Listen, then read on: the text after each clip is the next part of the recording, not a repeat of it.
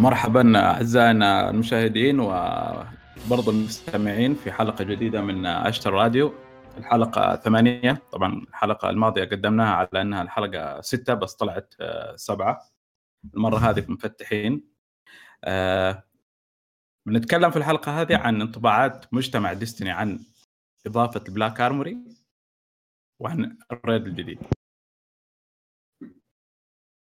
قبل ما نتكلم بعرف على الموجودين معي. في البداية معانا الماستر لور أبو خميس.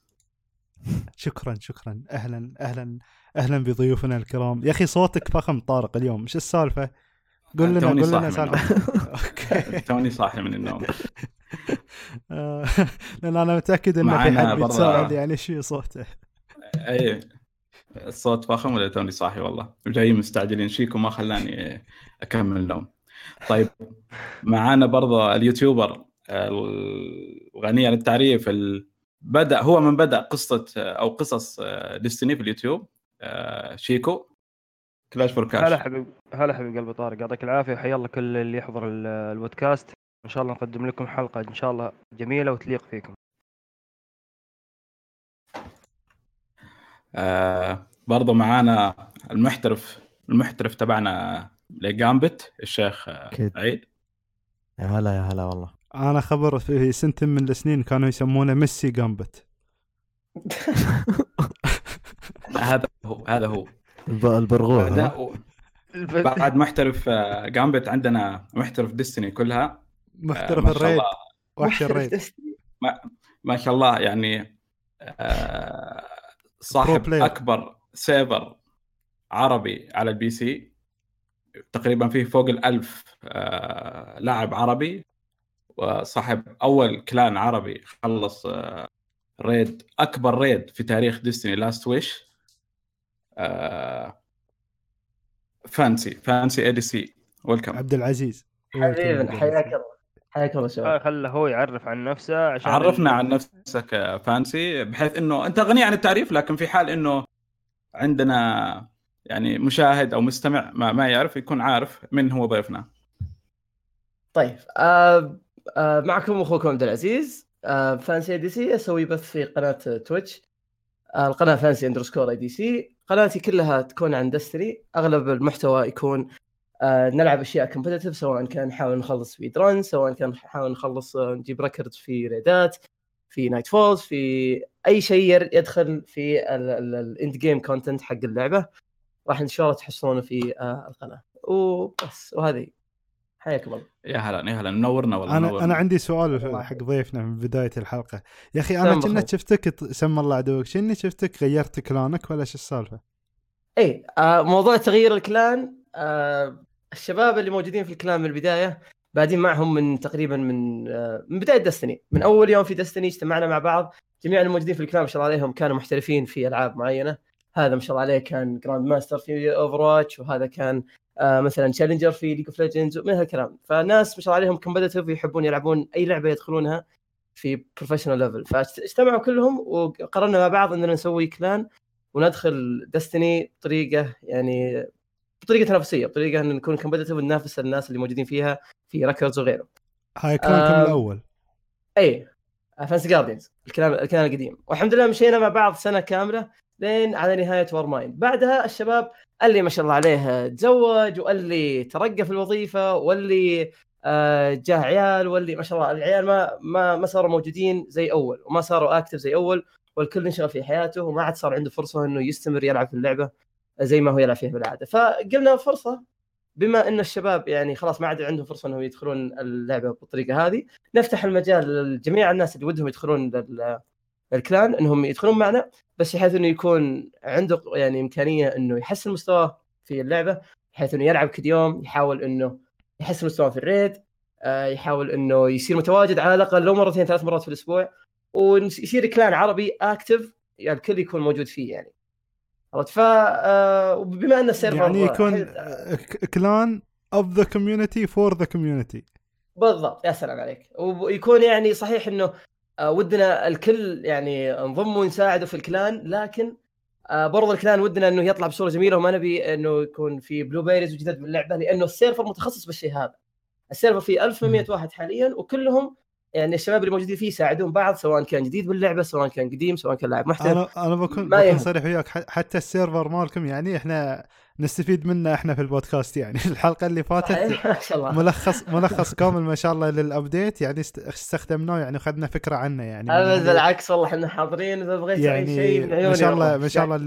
اللي ما يعرف او اللي تو جديد على ديستني في البي سي، او اللي حاب انه يحول على ديستني في البي سي، يدش على سيرفر فانسي اسمه ديستني 2 اتوقع، صح؟ ديستني 2 بي سي. اي ديستني 2 بي سي، وبيكون الرابط ان شاء الله موجود في يعني في نسخه يوتيوب ونسخه ايتونز، وحتى في تويتر بنحطه اللي يبي يشوف المجتمع، بس مجتمع كبير وتستفيد منه يعني لابعد حدود، في الاف جي، في كل اللي تبيه يعني، حتى أخبار أول بأول، وتجيك تنبيهات بالأخبار، يعني يعطونك تنبيهات أول بأول بالأخبار.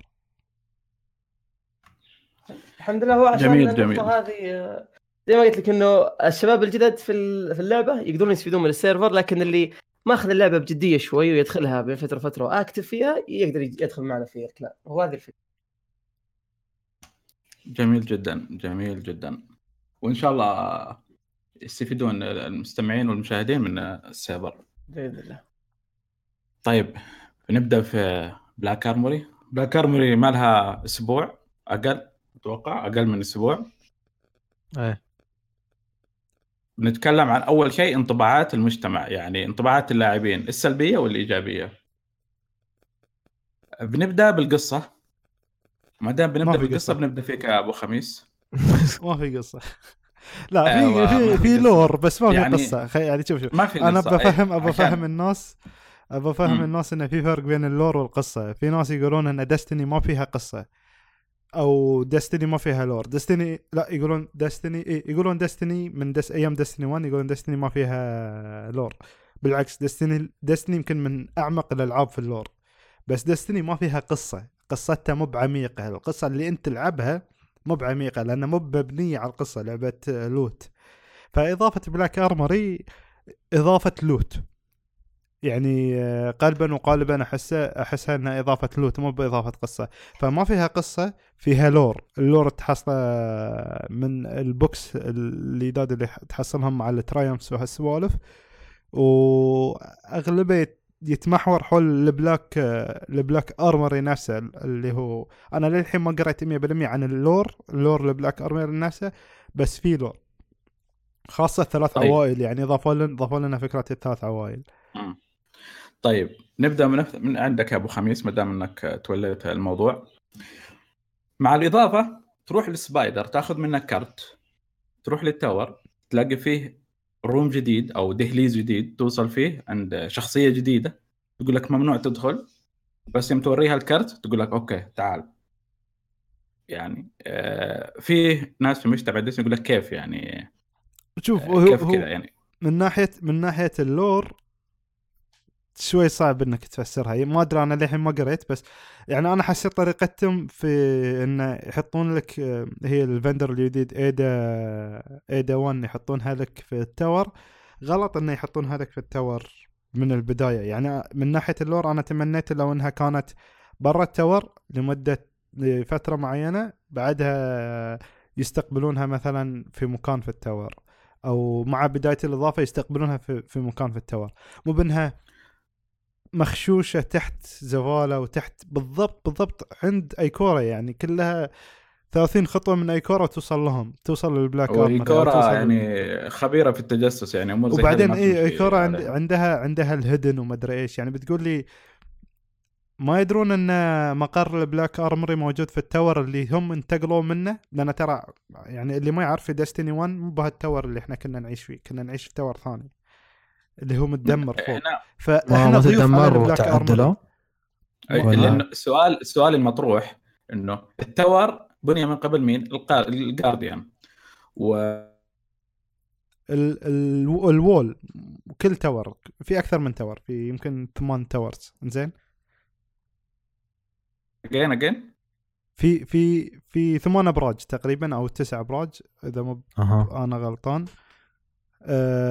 واحد منهم تدمر اللي كنا ساكنين فيه، واللي في توايلايت اللي في مو في توايلايت اللي شو اسمه اللي نلعب فيه مابل كروسبل بعد تدمر في واحد احنا حاليا واقفين فيه وفي كذا واحد ثاني بس ما ادري هل هم متدمرين ولا جاهزين للاستخدام ما ادري. بس انه يعني احنا وقفنا في التور اللي فيه البلاك ارمري نفسه يعني مقر البلاك ارمري فهمت هذا المقصد انه مقر البلاك ارمري ترى مو في التور في التور نفسه هو جزء من المدينة بعد يعني لان التور ترى جزء من الوول. فهمت عليك لكن المقصد انه يعني تم ترميم التور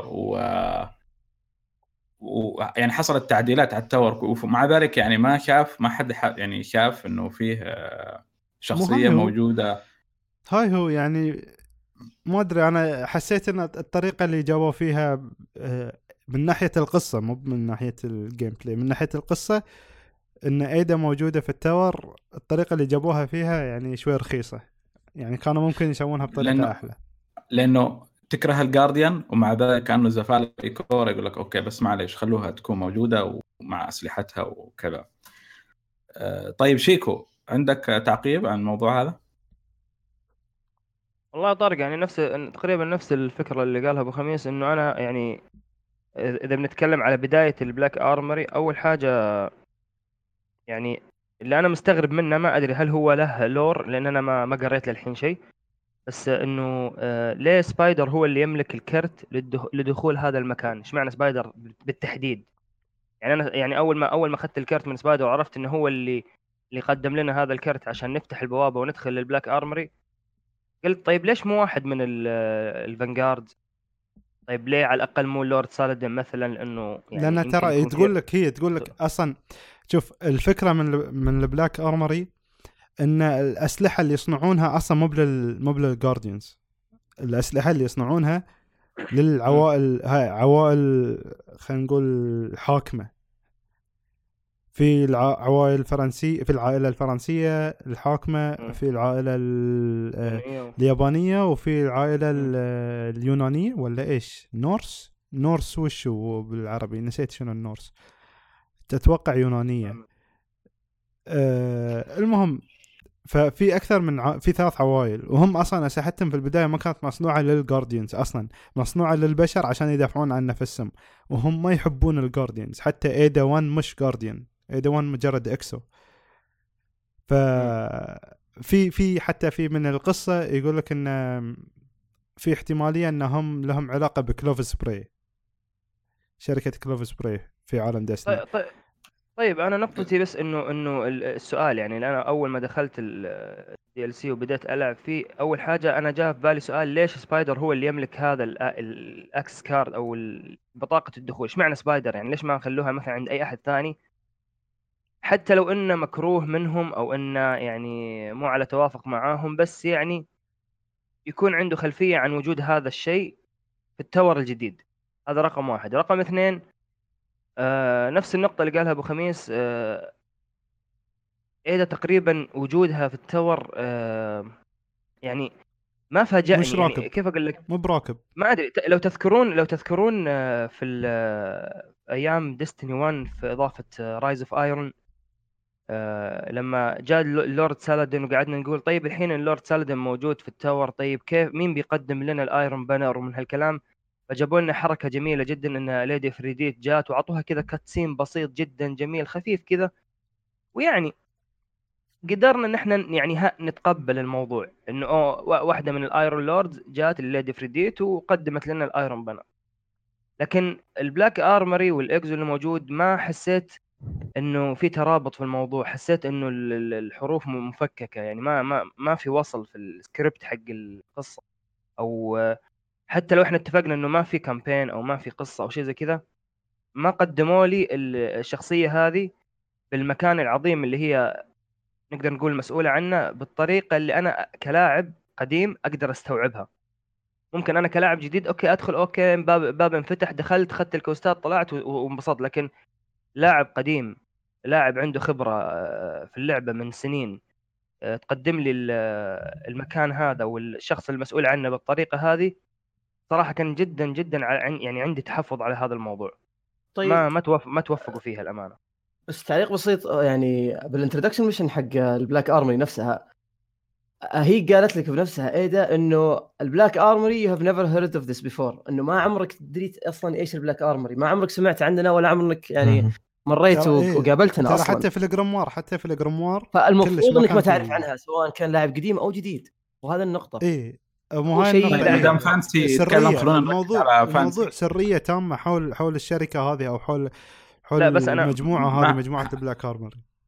ما هي مشكله سريه، بس المقصد ايوه انا نقطتي التقديم، بس انا مو مشكلتي مع يا عبد العزيز، مو مشكلتي مع اللي هو انه المكان سري او مو سري، انا مشكلتي مع تقديم الكاركتر، او انه يعني حتى لو تلاحظ انه لا فانغارد اعطونا رياكشن ولا يعني عادي يعني دخلنا كذا الفانغارد زي ما هم على نفس وقفتهم، ما في اي لانها ترى ما يدرون انها موجوده، انت تمشي بين الفانغارد هم ما يدرون انها موجوده هذه اللحظه، لا الى هذه اللحظه ايه طيب.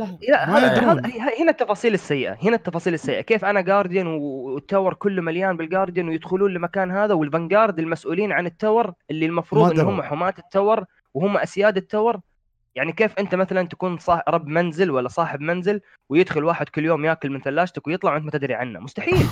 فهنا هنا هنا هنا الربط اللي انا ما عجبني، ان هي يعني في حال في مثل انا اوجه لك هذا السؤال، يعني ما هي مشكله انهم يعني ما في احد سمع عنهم او المقصود انهم يكون، لكن ما لقوا مثلا بيس لهم غير انه تحتنا مباشره، يعني تحت إيكورا أو تحت زفالة، يعني كانوا يقدرون يسوون لوكيشن يعني في اللاست سيتي، هي أوريدي أصلاً اللاست سيتي كان فيها الريد، ليش ما يكون اللوكيشن هناك وإحنا نروح؟ هل توفير مثلاً جهد إنهم يرسمون لوكيشن جديد ويقولون خلاص خليهم بس هنا في التاور، أو هو استغلال لمساحة التاور يورونك إنه التاور كبير؟ إيش رأيك أنت؟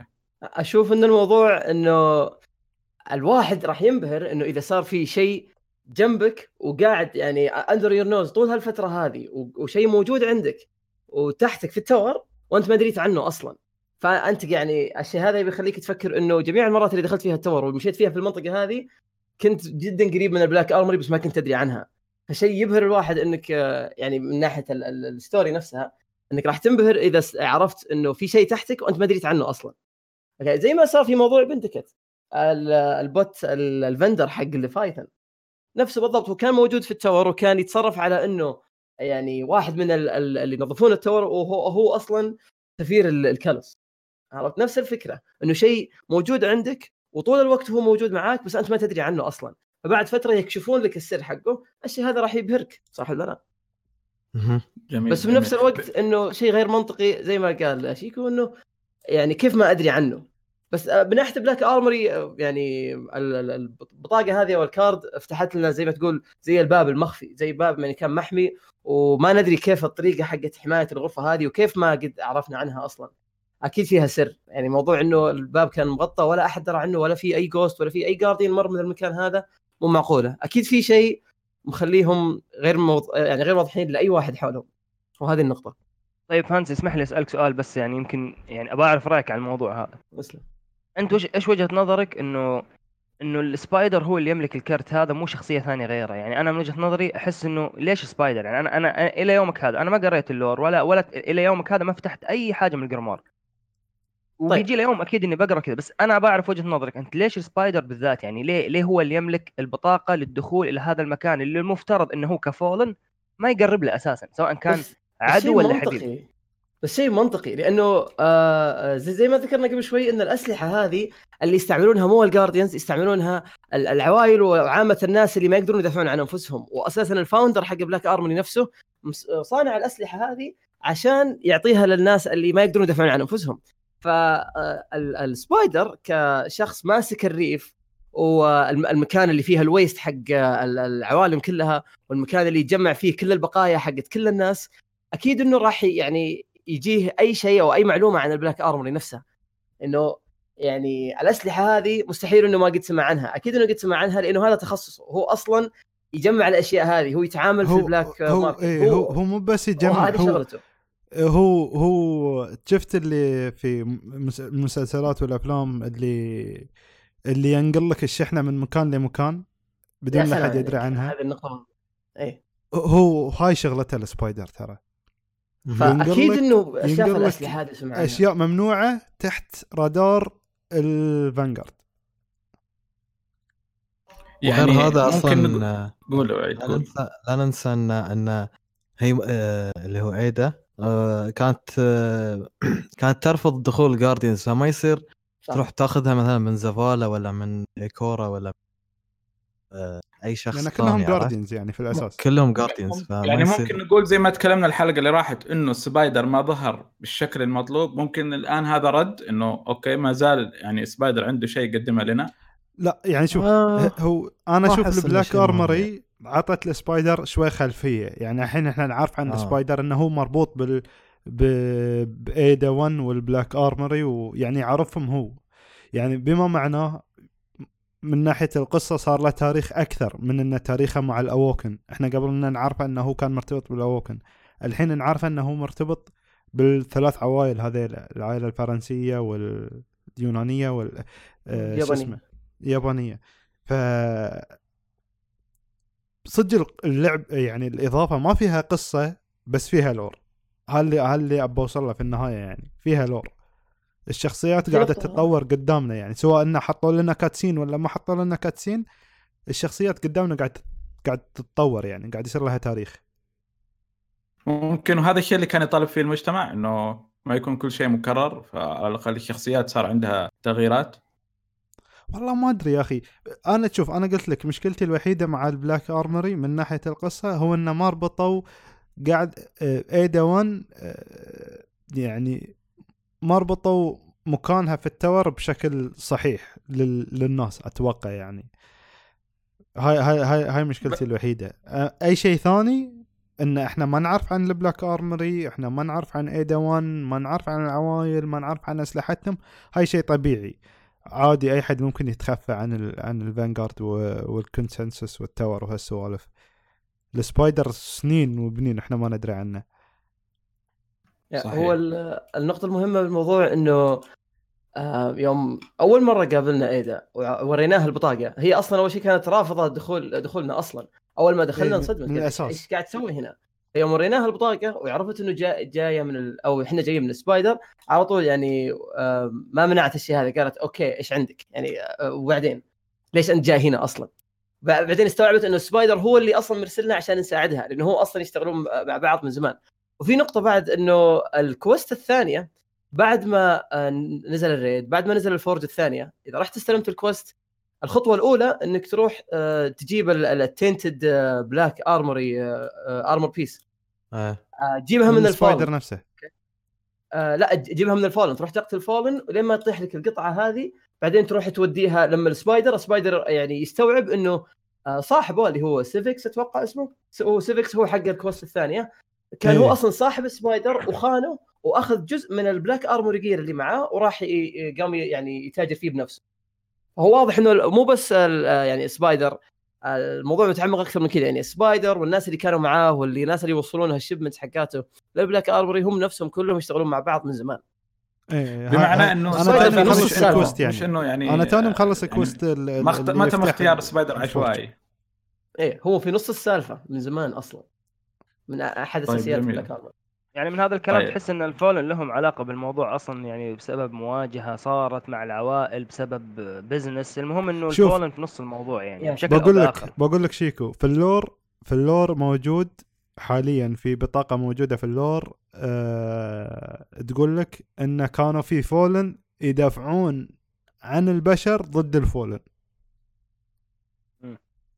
يعني في على ايام الداركنس او خلينا نقول الدارك ايج قبل السيتي ايج، كانت في عائله، هالعائله ما قدرت توصل للمدينه اللي هي كانت متجهه لها الا لما سنايبر فاندل من الفولن، واحد كان فاندل سنايبر كان يذبح الفولن من بعيد لبعيد يدافع عنهم، لان هم كانوا في خطر. هالعائله كانوا معاهم بيبي او شيء وكان يدافع عنهم من بعيد لبعيد.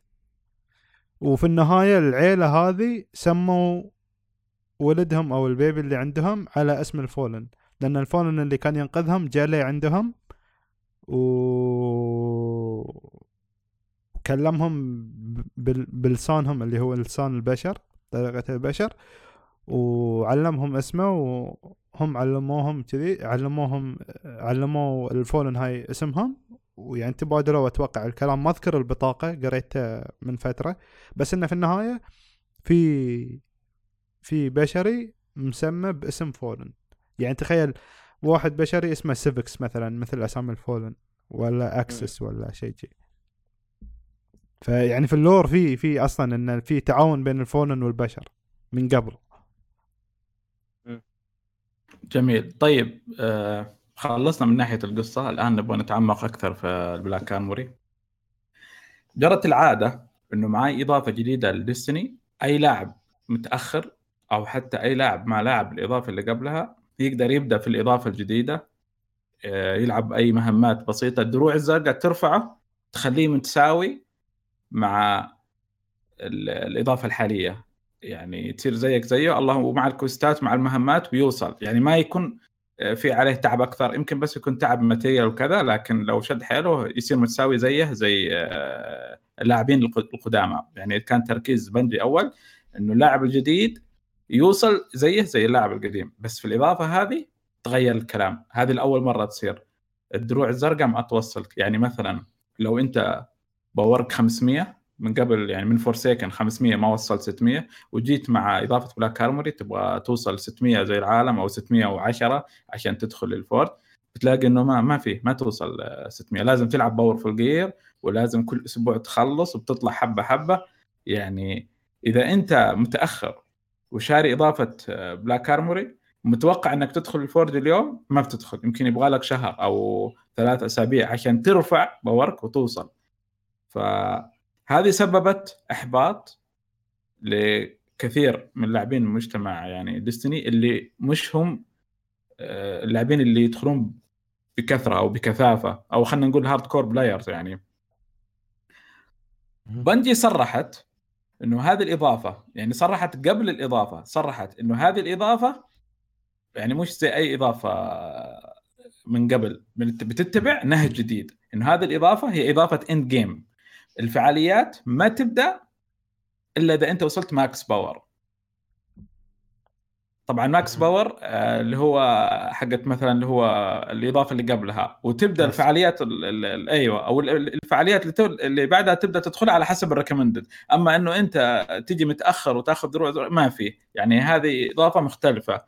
فإذا أنت شريت الإضافة وعلى ما قالوا انت رايتك 500 او باورك 540 وتوقعت انك تبدا مباشره وزي العاده، وتفاجات انه هذا الشيء مختلف، هذا مش خطا من بنجي، هذا خطا من اللاعب نفسه. انا ما بقول خطا، بقول هذا شيء يتحمله اللاعب نفسه، لانه هو توقع انه هذه هي العاده، انه بيتوقع انه هذا كذا، فيقول خلاص انا فاتني فورسيكن، فاتني شهرين او كذا، خلاص انا ما بشد حالي لانه بتعب عشان اوصل 600. اذا بدت بلاك ارموري على طول انا بسوي كم مهمه وبوصل 610، يعني كل التعب اللي بتعبه اول بيضيع على الفاضي، فخلاص انا اتاخر. فتفاجئوا انه لا، مش هذا الوضع، فبدوا يعني زي ما تقول يقيمون الإضافة. يعني أنا أتوقع الإضافة اللي أنت تقصدها أو اللي تبي توصله، إن الإضافة هذه خلينا نقول 70% للهاردكور أو 80% للهاردكور، مش للي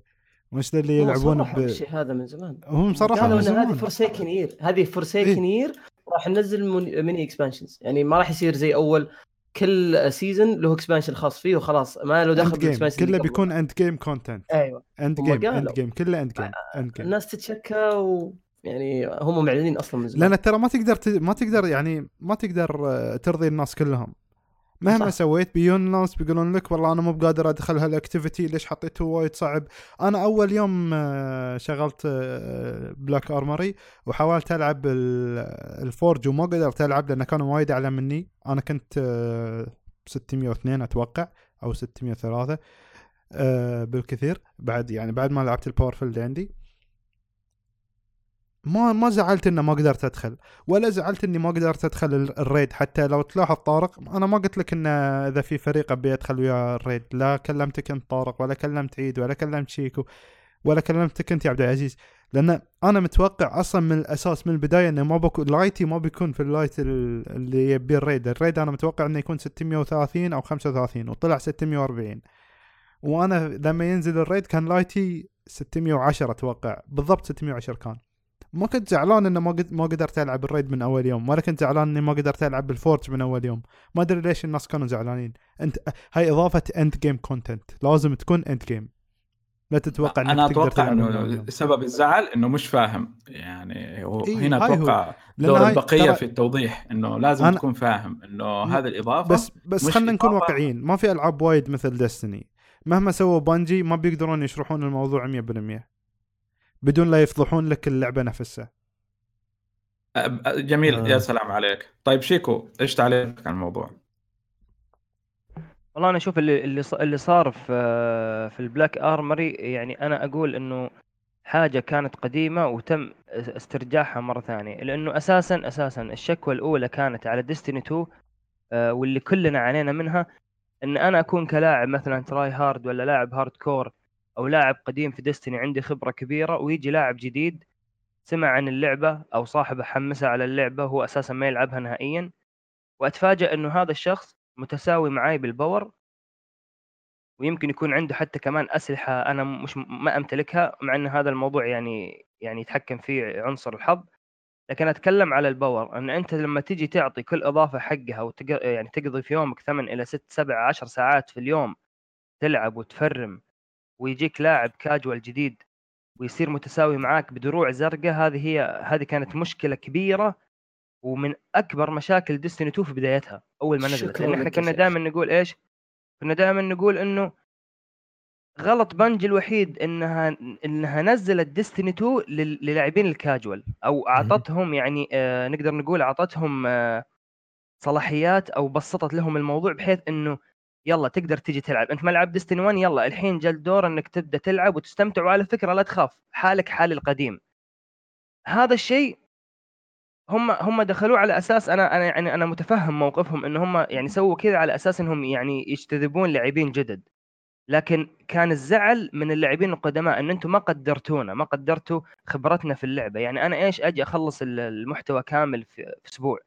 يعني من جد انا ديستني 1 عودتني ان انا من الساعه 8 الصبح لين الساعه 1 2 3 الفجر وانا قاعد العب، وانا انام يعني اغمض عيني وانا على فراشي واقول يا الله انا لسه باقي ما خلصت، عندي اشياء كثيره بسويها. هذه كانت متعه ديستني 1. فلما خلوا ديستني 2 يعني متوجهه اكثر للاعبين الكاجوال، وزي ما قلت لك انا ما الومهم على هذا الشيء لانهم يبغون يجيبون لاعبين جدد، طاحوا في مشكله انه اللاعبين الجدد نفسهم اللي اساسا حتى لسه اول مره يلعبون ديستني قالوا لك هذه هي لعبتكم بالله، هذا هو اللي ازعجتونا فيه. فقالوا احنا فقدنا الشريحه الجديده، لا الحين خلونا نرجع للقدماء حقينا، خلونا نرجع ايش لجمهورنا للاعبين الاوفياء. فاللي سووه حاليا في البلاك آرمري انا اشوف انه كان حق مسلوب للاعبين القدماء اللي عندهم خبره في اللعبه ورجع لهم. الحين اللاعب الجديد ما ينفع انك تشتري ديستني لمجرد انك تقضي فيها ساعتين ثلاثه وتمشي.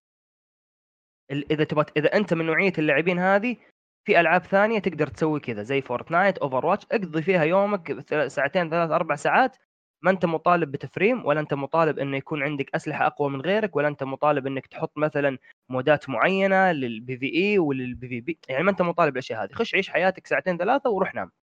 لكن اللاعبين اللي منحوتين على حجر ديستني واللي فاهمين خفايا اللعبه هذه هم اللي بيوصلون في هذا الشيء. فالحين خلاص انا اشوف انه الشيء هذا هو الصح انه اللي يصير. تبغى تجيب لاعب جديد يا حبيبي عيش اجواء اللعبه بحذافيرها، لا تيجي تخلص لي نايت فول وتخلص لي كم جيم كروسبل وتطلع لي كم باورفل جير وحتتساوى معاي ولا ويقول لك ايش اروح العب في الباترول لوس سيكتور واطلع لي دروع زرقاء واصير زيك. لانه فعليا انا واجهت ناس كثير على هذا الحال، يعني اصدقائي انا على المستوى الشخصي اللي ما كانوا يلعبون ديستني انا على المستوى الشخصي حمستهم وتعالوا كذا لعبوا معاي مثلا ديستني اول ما نزلت ديستني 2، لما نزلت الاضافات الجديده حق ديستني 2 اللي هي خلال السنه الاولى، يا فلان تعال فرم، يعني الريد الجديد بينزل يا ابن حلال، اذا نزل ما عليه بروح العب لي كم من بترول ميشن على كم لوس سيكتور على ما ادري ايش وبطلع دروع زرقاء وبقدر الحق عليكم. كانت الكلمه دي تزعل، ولما ومتى تزعل اكثر لما فعلا كلام الشخص هذا يتطبق ويصير صحيح. انا فرم واتعب ومثلا اوصل 610 يجي هو بيوم يومين لوس سيكتور اشياء بابليك ايفنت هيرويك ما ادري ايش، فجاه الاقيه 608 613.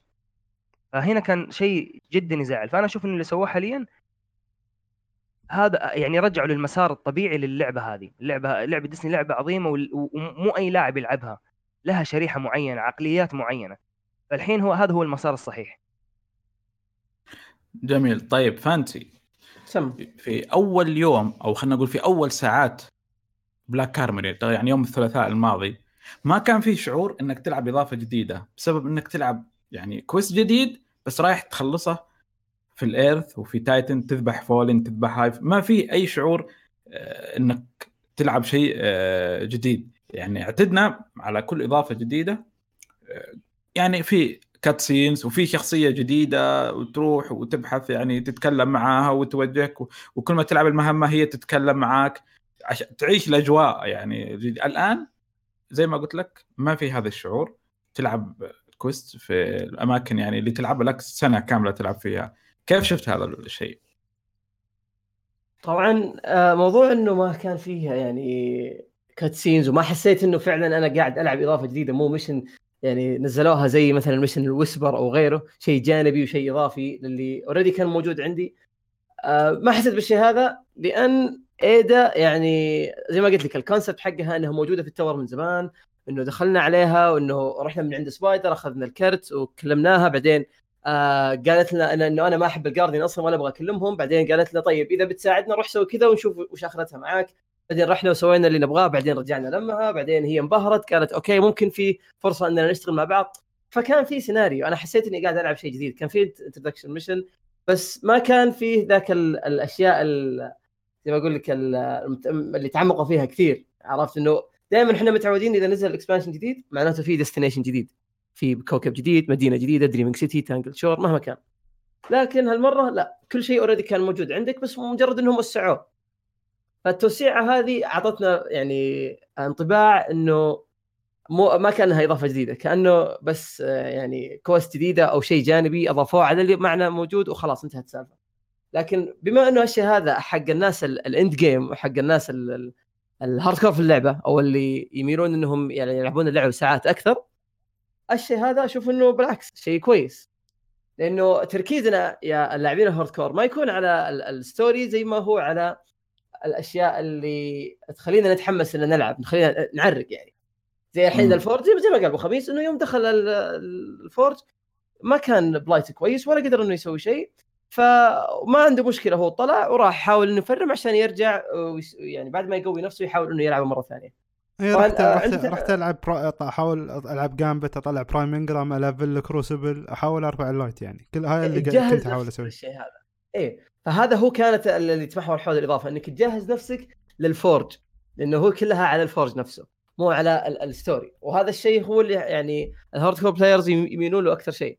وفي نقطة معينة على موضوع البلاك آرموري إنه إند جيم كونتنت، الناس كانوا زعلانين على شيء إضافي زي ما قلت قبل شوي إنه يعني كلهم كانوا زعلانين إنه الإضافة مو زي اللي هم متعودين عليه. مفروض إنه يرفعون السوفت كاب، إنه خلاص إذا نزلت الإضافة يروحون يفرمون بابليك إيفنتس، يجيبون البلو جير، يرفعون اللايت حقهم وخلاص يصير زيه زي اللي كان يلعب من زمان، وهذا اللي تعودوا عليها الناس. بس نصدموا اللي دفعوا فلوس على الإضافة زعلهم نقطة إنه الانترودكشن ميشن المهمة الأولى للإكسبانشن ما كانت شيء يعني سهل. بالعادة دائما إذا صرت قاعد تجرب شيء جديد لأول مرة يعطيك فكرة عنه، يعطيك فكرة عن المود، يعلمك كيف طريقته، والجائزة حقته بتكون أصلا ثابتة وبسيطة، وبعدها يبدأ التعريق على قولتهم، يبدأ الصعوبة وتبدأ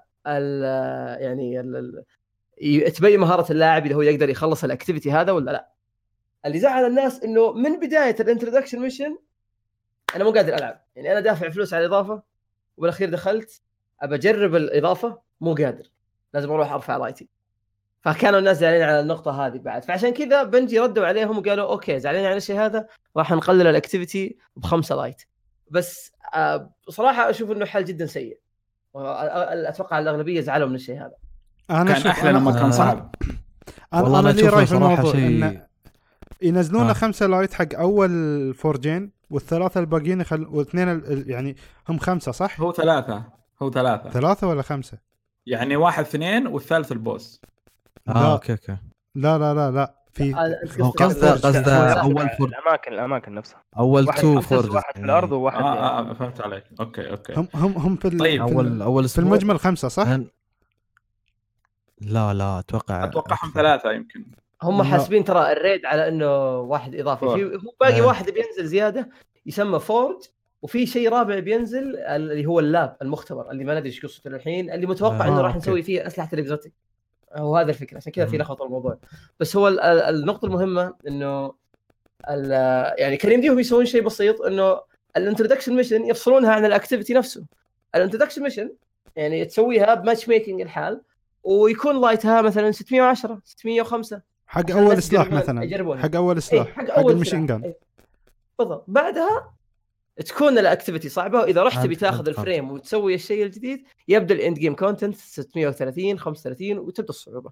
لو كسوها كذا كان الكل يعني صار يعني بس انا بس ابي اوضح شيء يعني احنا من البدايه من زمان الناس يتكلمون يبون شيء حق الهارد كور بلايرز والمشكله لما يجي شيء حق الهارد كور بلايرز هم يقولون لك لا ما نبي هالشيء يعني ما تعرف بالضبط يعني الكميونتي ايش يبي بالضبط بس انا الصراحه عموما الحركه عجبتني واجد وصدق ان احنا قاعدين نلعب اشياء قديمه لكنها يعني عموما اشوفها تجربه حلوه ونوعا ما قصيره لكنها جرايندي يعني جرايندي وايد تكره وقتك اللي المغزى منها التفريم ترى يعني مش ما فيها ميكانكس كبيرة يعني الميكانكس جدا بسيط فيها مثل أي ميكانيك احنا شفناه قبل يعني أو دمج كذا ميكانيك احنا شفناه قبل لكن المغزى منها من الفورجز أتوقع هذيله التفريم والأسرار اللي موجودة فيها يعني بالضبط هاي الإضافة بس طيب أنا اللي بتبدي شيء واحد يعني قول يا عيد قول قبل ما الفورج في الدعايه كان حاطين ان الفورج اللي هو هورد لايك مود كانوا يتكلمون انه هورد لايك مود لما تدخل الفورج انا توقعت انه مثلا يكون يعني هورد لايك يعني خلاص انليمتد تلعب احنا توقعنا قبل ما في شيء بيكون في انليمتد قد يكون ما زال هناك كذا فرجاي فقد يكون ما زالت والله على اللي موجود يعني ما اتوقع صراحه على كلنا عارفين بنجي ما ظن يسوونها والله ممكن صحيح طيب ابغى اوصل للسؤال اللي انا ابغى اقوله من اول بنجي وضحت انه هذا الاضافه هذه فيها كذا فرج جاي في المستقبل السؤال هل ستكون يعني بميكانيك مختلف ولا انه كلها نفس الشيء اقتل ارس وارمي الكوره لك يا فانسي الفورد الثالث اتوقع انه بيكون نفس الكلام لكن الرابع زي ما قلت لك هو راح يكون باسم لاب الاسم حقه هو لاب ما هو فورد فاذا فعلا هو صار كذا زي ما هو متوقع ممكن انه نشوف ميكانيك جديد لانه يتوقعون الناس انه احتمال يكون هو المكان اللي تسوي فيها الاسلحه الاكزوتيك وين الاسلحه الاكزوتيك شباب ترى لا ما شفناهم السنايبر الهنت اللاستورد الان ما شفناه طبعا اللاستورد اعلنوا عنه انه بجانيوري اعلنوا عن وقته بالضبط انه بيكون له كوست الحال لكن برضه هنا نرجع لموضوع الكونتنت التايم جيتد وانه الشيء هذا سيء للاضافه من هالكلام لكن قبل كذا يعني بما انه سموها باسم مختلف انه هذا فورج وهذه لاب احتمال كبير يكون يعني شيء جديد وان شاء الله اتمنى شيء هذا صراحه طيب يصير كذا عندنا الفورج مشابه بسكوليشن بروتوكول وبلايند ويل الفرق انه ماتش ميكنج شيكو كيف كان الحماس لما بدأ سكوليشن بروتوكول اول ايامه يعني كمقارنه ما بينه وبين الفورج لا يعني اول ما ظهر السكوليشن فكره السكوليشن لما جت مع اور مايند بصراحه السكوليشن بروتوكول انا بالنسبه لي يعني كان تجربه جديده وجميله لان لاسباب كثيره اول حاجه كانت وذاتها أكثر كانت في منطقة مفتوحة تقدر أنك يعني تتحرك بحرية في البترول تجيب لك رصاص هيفي من مكان بعيد يعني في حرية أكثر في الحركة مكان مكشوف تشوف العوالم كام يعني يعني الجغرافية حقت المكان اللي أنت فيه سواء يعني كوكب مارس كذا بالإضافة إلى أن الويفات كثيرة وكل ما زاد الويف كل ما زادت الصعوبة ومرتبط بصناديق في الويف الثالث والخامس أي نعم صناديق يعني يعتبر تحصيل حاصل، لكن يعني تحس انه ها في حماس اكثر، فيها دروع خاصه للمكان ما تلاقيها الا من الصندوق الاخير، وارتباط البوس بالثلاث اسلحه اللي العالم كلها حفرت علشانها اعطى حماس للموضوع. يعني الارتباط بالحظ بعض الاحيان يعطي نكهه للاكتيفيتي اللي انت قاعد تلعبها. انا من وجهه نظري احس انه دائما لما يكون الموضوع مرتبط بالحظ يكون احلى اكثر، عكس انه انت تروح مثلا ما في شيء خلى الفيكس مثل كلاست وال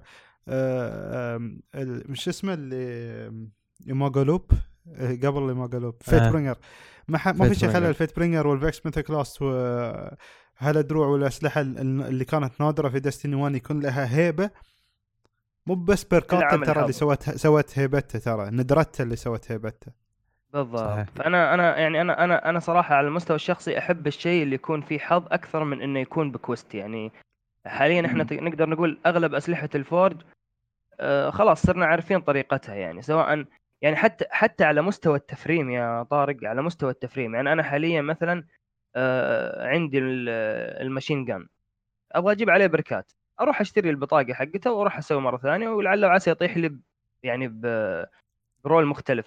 ابغى السنايبر مثلا عليه كوك درو عليه، يعني اقدر يعني انا هذا اللي لاحظته. يعني انا لسه للحين ما حركت الاضافه بشكل مره كبير، بس هذا اللي لاحظته، عكس انه الشاتجن حق الاسكليشن بروتوكول والسنايبر صحيح ان بركاتهم ثابته، لكن نسبه انهم يطيحون كانت فظيعه. وغير انه اساسا البروتوكول نفسه كان يعني يحددوا لك الاسبوع هذا شاتجن، انت تبغى السنايبر فتقعد يعني مولع نار، ابغى الاسبوع حق السنايبر، وتسال هاي يا عيال ايش الاسبوع هذا موجود عندنا، والله الاسبوع ده السب ماشين جان، يا الله تزعل. فكان طيب بعد ما جبت كل الاسلحه وبعد ما صرت 600 صاروا هم اضعف، هل ما زال نفس الحماس بالاسكليشن كل اسبوع تروح تخلصه وتجمع تيم؟ لا ما يخلص، لانه شوف النشاطات اللي في ديستني اللي بهذه الطريقه خلاص لها ليميت معين، يعني لها تايم معين، انك مثلا هم عارفين، وهذا الشيء يعني معروف لأي إنسان جيمر يفهم في الألعاب، إنه أنا أعطيتك إضافة عمرها الافتراضي من شهر ونص إلى شهرين وخلاص، كان الله غفور رحيم. إذا أنت إنسان، وطبعا على حسب لعبك، يعني على حسب عدد ساعات لعبك تختلف من شخص لشخص. هم ما صمموا اللعبة للناس اللي قاعدين في البيت طول الوقت فاضيين، هم صمموا اللعبة لجميع الفئات، في الإنسان اللي مشغول واللي موظف، في الإنسان اللي يدرس، في الإنسان اللي مسافر، في فأنت على حسب لعبك. في ناس طلعت الشتجن من أول أسبوع، أعلنوا أن الشتجن موجود طلعوه طول اليوم يحفر لمدة أسبوع كامل، طول اليوم طلع الشتجن. في ناس يعني زي عيد، إحنا عيد كم تو مطلع الشتجن الحين، مبسوط تو الحين مطلع يعني. فيعني تخيل إن أنت إيه، فالبروتوكول والأشياء اللي زي كذا، حتى الفورج بيكون له عمر افتراضي ليه، خلاص أنت إيش يعني، أنت تسأل نفسك إيش الموجود، سنايبر، لايت ماشين جان، مدري إيش، أوكي مثلا نفترض 10 أسلحة طلعتهم. ممكن الإضافة الوحيدة بس اللي ممكن يعني تطول من عمر الفورج إنه يكون في أسلحة الستاتس حقتها والإحصائيات حقتها قوية تفيدك في الكروسبل. هنا يعني إحنا عارفين طبعًا كلاعبين ديستني إنه إحنا دائمًا نلعب ديستني، نخلص كل الأمور، بعدين لما نطفش وين نروح للكروسبل. طيب والله في سلاح الفورج مثلًا هاند كانون أسطوري، والله مثلا في السنايبر حقهم لو تصيد عليك وكدرو مع كذا والله شيء اسطوري. هنا نبدا عاد انا ابغى اجيب القدرول هذه. فممكن هذا اللي يطول عمر الفورج شوي، انهم حطوا لك الاسلحه تقدر انك تجيبها ببركات مختلفه، مو بس البي في بي بعد، لانه الان الماشين جن اللي موجود هامر هيد اللي راح يطلع لك في المشن الاولى، تدرون يا شباب انه يجي عليه رول الفرنزي مع الرامبيج، البيرك اللي موجود في ثندرلورد زياده على كذا مع رامبيج، يعني سلاح ليجندري دمجه راح يكون اقوى من الرامبيج اصلا. الناس الان جالسه تفرموا تحاول انهم يعني هذا الشيء، هذا على الاقل بياخذ منك كم اسبوع اسبوعين، وانت كل يوم تدخل وتحاول تحرق الفورج بس عشان تطلع الرول هذا، لانه بيكون من افضل واقوى اسلحه البي في اي يعني. فهذا شيء يعني بس هي لازم يكون عندها ان تعطيك السلاح صح، ما تقدر تروح بس تقعد تفرم، لازم يكون عندها السكيماتيك انك ولا تعال تقدر تشتريه بعد مره ثانيه، تقدر تشتري اكثر من مره، بالماجم صح عادي تقدر تشتري الكارت حقه. طيب فانت اذا انه انا بلعب مثلا على عشان هذا السلاح، وقلنا انه لو مثلا الاضافه هذه كلها بس فورد، فلو جبت الأسلحة، خلنا نقول محظوظ، لا محظوظ، جاب الأسلحة اللي هي الرول اللي يدورها جابها من بداية الأيام، هل بالنسبة له الإضافة انتهت؟ مشكلة الأسلحة كثيرة، والأسلحة يعني كل ما أحد طلع سلاح معين في قوة معينة يجي واحد ثاني يقول أوه أنا أبغى البيركات هذه. يعني الحين مثلا في يمكن في واحد طلع الهاند كارون عليه مثلا أوتلا رامبيج، عمركم شفتوا واحد طلع الشيء هذا؟ ما ندري، لو طلعه واحد وشاف إنه شيء كويس بيكون بديل جميل للميد نايت كوب ولا النيشن اوف بيس والهاند كارون اللي نلعبها فيها بالعادة. فاحنا ما ندري، هو هذا ميزة الراندوم بيركس او الراندوم رول، عشان كذا الناس كانوا يترجون بنجي من بداية السنة انهم يرجعونها عشان النقطة هذه بالذات. ف يعني اذا عندك راندوم رول معناته عندك خيارات لا نهائية من اللوت. جميل، يعني لو قلنا مثلا انه عندك 4 فورج، لو قلنا انه في عندنا 3 او الرابعة اللي ما نعرف هذا، خلينا نقول 4 وفيها أسلحة يعني نمبر 1، يعني أسلحة جبارة زيها زي شتجن الاسكوليشن وتفرم عليها يعني عشان بركات معينة، يعني مثلا يجيك نفس الشتجن بس ما فيه بركات، ترجع تحاول تجيب البركات على طبعا. كل سلاح من قائمة أسلحة. هذا بالنسبة لي أنا أشوف أنه كافي لإضافة مصغرة، وفوق صح. هذا كله أعطوك ريد. فأنا متفق معك بالنقطة هذه مرة، يعني الناس يفكرون إنه خلاص دام إنه ما في كويست ما في شيء يقول لي روح أقتل كذا أسوي كذا أفعل كذا، خلاص ما في شيء أسويه. أنا إذا أنا وصلت ماكس لايت معناته اللعبة انتهت، لا، إذا وصلت ماكس لايت معناته الآن بدأ وقت الشغل على الأسلحة، لسه الآن تبدأ في الإضافة. أيه بالضبط. فهو الله بعدين ترى في غير الأند جيم في الفاشن جيم الورلك لازم يكون شكله رهيب أهم شيء. وغير كذا إنه إلى الآن إحنا مش ما شفنا الإضافة الطريقة الجديدة حق بنجي إنه كل أسبوع بنعطيكم شيء، أيوة كل بنعطيكم شيء جديد، فانتظروا. يعني في ناس كانت تقول زمان أنا ما أبغى إضافة إنه أخلصها من أول يوم، متعودين الناس إنه كل ما تجي إضافة جديدة يشوفون محتوى الإضافة بالكامل في أول يوم، من أول يوم يشوف الريد وين، يشوف من هو البوس، يشوف إيش القصة، إيش الأسلحة، يسوي من أول يوم شاف الإضافة كاملة، بالتالي يقعد يقيمها. الآن ما شاف شيء فقام يقيم على اللي موجود قدامه، إنه قدامه فورج 1 وماشين جن وأوتو رايفل، وقال هذه هي الإضافة. فزي ما تقول حيروا بنجي، أو هم مش نفسهم مش عارفين. كان يقول أنا ما أبغى إضافة من أولها تعطيني كل شيء أخلصها في أول يوم، فلما أعطوه إضافة طويلة قال لا أنا ما أبغى إضافة طويلة، أنا أبغى وين الكاتسينز، وين المهمات، وين الأشياء هذه. وبالعكس التقسيمة حقتهم جميلة، يعني بغض النظر عن الأسلحة اللي تأخذها من إيدا الفريمات هذه الوبن فريم، في أسلحة يعني خاصة بالفورج نفسها، إذا خلصت الفورج يديك مثلا الهاند كارون أو إيش اسمه ذاك البوس رايفل، نسيت اسمه بالضبط، لكن يجيك الأسلحة اللي كانت موجودة عندك هيرون لكن مطورة، شفتوها أنت؟ تطيح لك دروب من الفورج باورفل، يعني تكون لوت عادي. ايوه بالضبط، لكن عليها راندوم رول البركات. ايوه تركز على البركات زياده على اللوت بول اللي موجود من عند ايدا، برضو فيها اللوت بول اللي في الفورج نفسها اللي يطيح لك من الفورج، فهذا بعد يكبر لك الفرص اللي ممكن انك تطلع فيها. فمجتمع ديستني لازم يعطي فرصه للطريقه الجديده، مش ما يقيم الطريقه الجديده باساسيات الطريقه القديمه.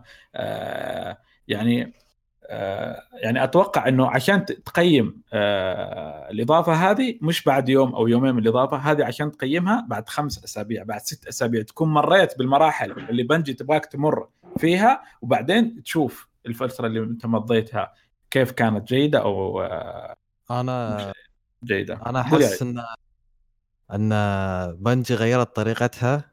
تشوفوا قبل من هالمسلسلات تشوف مثلا الحلقة الأولى عقب حلقة تنطر حق اليوم الثاني الحلقة الثانية. زين قبل نظام بنجي قبل كان نفس نتفلكس، تدخل عندك كل الحلقات، تشوف كل الحلقات من الأول للنهاية في نفس اليوم.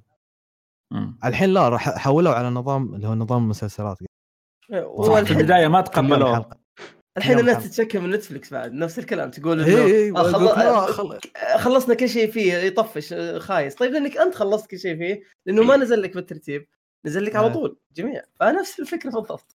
هذا السؤال أنا أشوف يعني إذا تسمحوا لي، بس إنه عشان يعني نعطي كل شيء حقه، وعشان يعني أكيد اللي يسمعونا حاليا كل واحد له وجهة نظر، فأنا يعني ممكن الكلام اللي بقوله هذا يمس وجهة نظر أحد الأشخاص ويحس إن أنا قلت نفس الكلام اللي هو فعلا وده يقوله.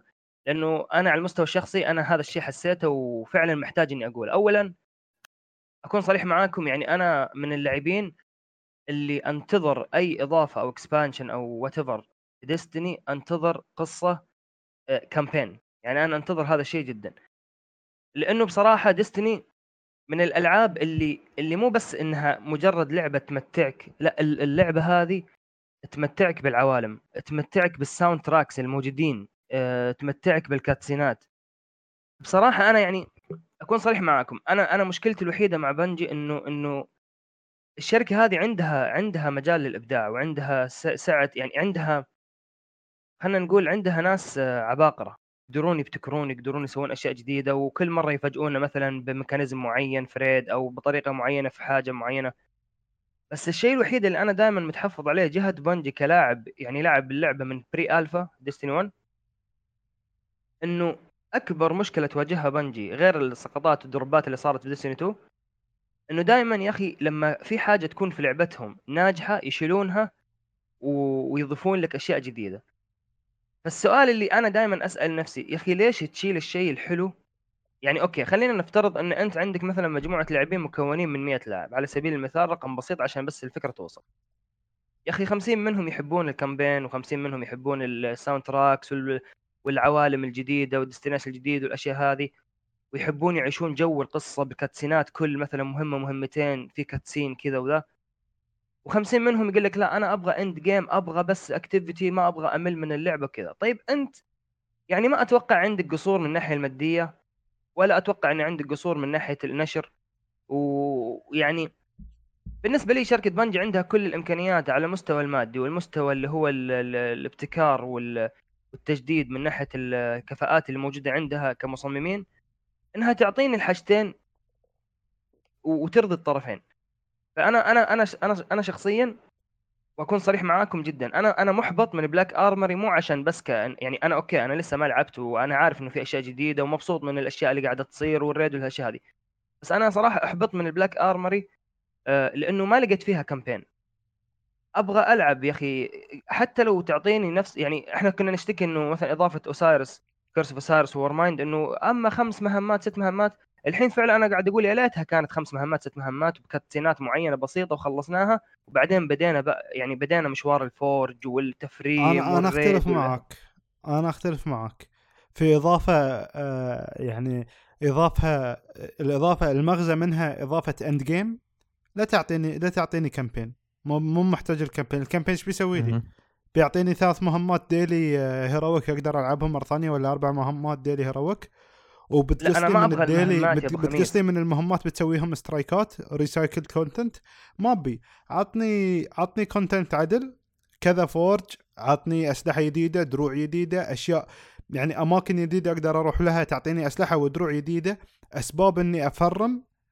ويعني حط وقتك في الأسباب اللي تخليني أفرم، ولا تحط وقتك في هالمهمات اللي بلعبها كديلي هيرويك. هذه قصدك أبو خميس، يعوضونك بعدين في الإضافة السنوية ستوري وشيء ضخم. إيه، إذا سنويا بيعطوني فورسيكن لايك كونتنت، سنويا فورسيكن لايك كونتنت، يعني إضافة مثل فورسيكن أو أكبر أو أصغر بشوي، يعني بمهمة أو مهم، يعني بقصة أو قصتين، ما عندي مشكلة.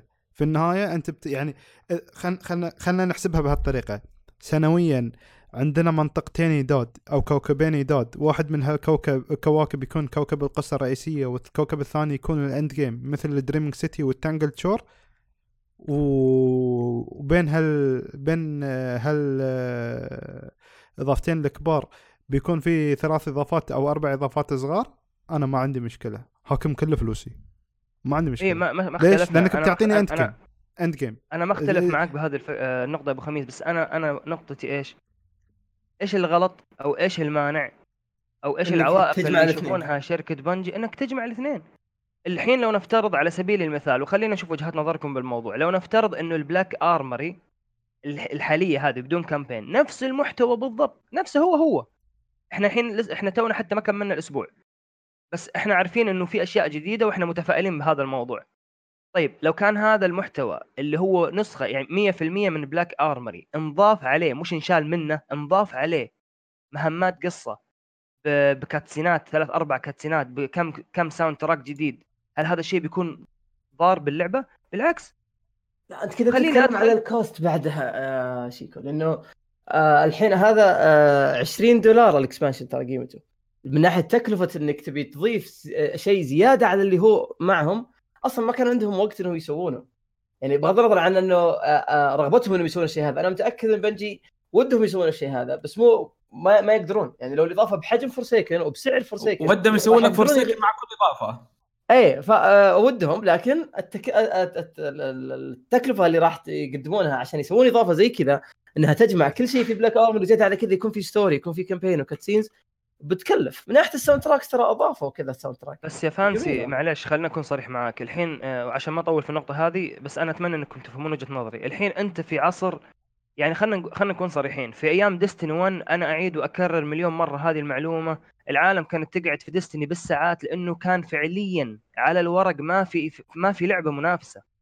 انت الحين في عصر الالعاب المنافسه، انت الحين عندك فورتنايت ماسكه الساحه بكل ما تحمل كلمه من معنى، عندك اوفر واتش سواء كان طاح سوقها ولا ما طاح سوقها ما زال لها جمهورها ولاعبينها وبطولات الرسميه حقتها، جاي عليك انثم، جاي عليك ذا ديفيجن 2، في العاب يعني اسطوريه نازله.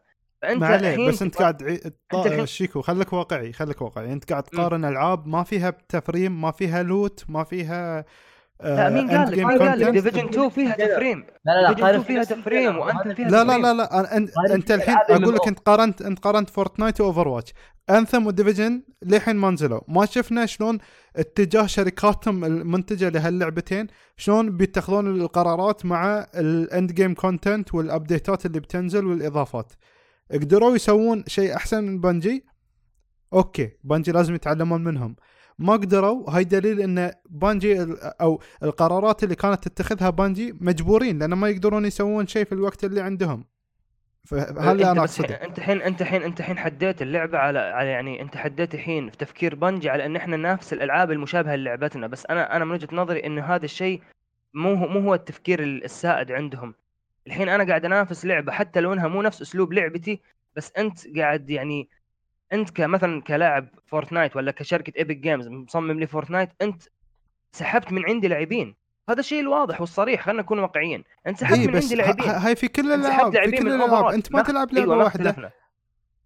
الحين الهدف ايش؟ الحين الهدف ان انا احافظ على شريحتي وازودها، ان انا اجيب لاعبين، ان انا اقدم محتوى يخليني زي ما انا التفت الفورتنايت ولا الاوفر واتش على ايام عزها اقول واو لعبه اسطوريه يلا نروح لها. انا ابغى الناس اللي فورتنايت كذا يقولوا يا عيال ترى ديستني فيها بلاوي، ديستني فيها مصايب قصه كذا. يعني انا اشوف كنت انا على المستوى الشخصي، وننتقل للي بعده، ان انا كنت اتمنى ان اضافه بلاك ارمري او DLC هذا نقدر نقول ميني اكسبانشن انه يكون بنفس المحتوى بس ضيف لي عليه قصه. انا احب استمتع بالقصه، احب الكاتسينات، احب الساوند تراكس، احب اشوف كذا الشخصيات تتكلم، اشوف الفانغارد يتكلمون، في حاجه تصير.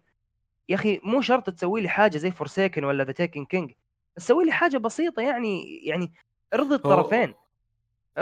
هذه يعني شيكو يقول في ناس، في نوعيه من الناس ما زالت يعني مرتبطه بديستني 1 الى الان، تطلب انه مع كل اضافه من اضافات ديستني تكون في واجهه جديده، في منيو جديد، في موسيقى جديده خاصه بكل اضافه. يعني مع انه بندي خلاص يعني كانت تقول لا هذا شيء بنخليه سنوي.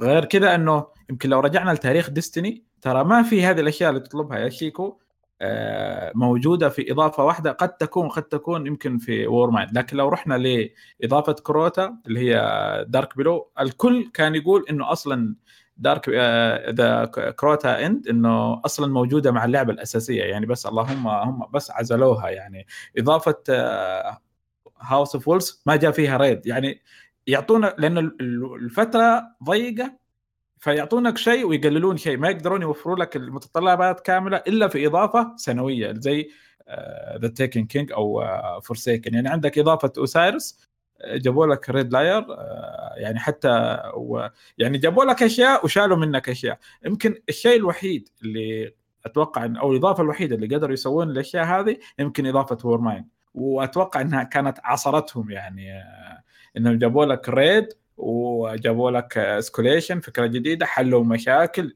قووا اكزوتيك. يعني صار هذا المجهود اللي خلنا نقول اوفر سووه بس تحسين السمعة إنه كانت على فكرة يا طارق إضافة أسارس وإضافة ورمايند، إضافة أسارس ما قاطع كلام عبد العزيز اللي بالخير، إضافة أسارس وإضافة ورمايند على فكرة مصممة من نزول ديستيني 2، وهذا الكلام هم بنفسهم صرحوا فيه الكاتس، الفريق اللي صمم اللي اشتغل على ديستيني 2 ترى فعليا إضافة أسارس موجودة بملفاتهم وإضافة ورمايند موجودة، بس هم بعدين لما طردوا جزء من الموظفين أو صارت مشاكل وكذا راحوا فتحوا الملفات وعدلوا عليها، يعني هي اوريدي كانت موجودة بس يمكن صار عليها تعديلات بسيطة، يعني أنا ما أتوقع أنهم انضغطوا بالوقت، اوريدي هم مصممينها من فترة من أول نزول ديستيني 2. هذا يأكد كلامي إنه صعب عليهم يجيبون لك محتوى كامل في إضافة صغيرة.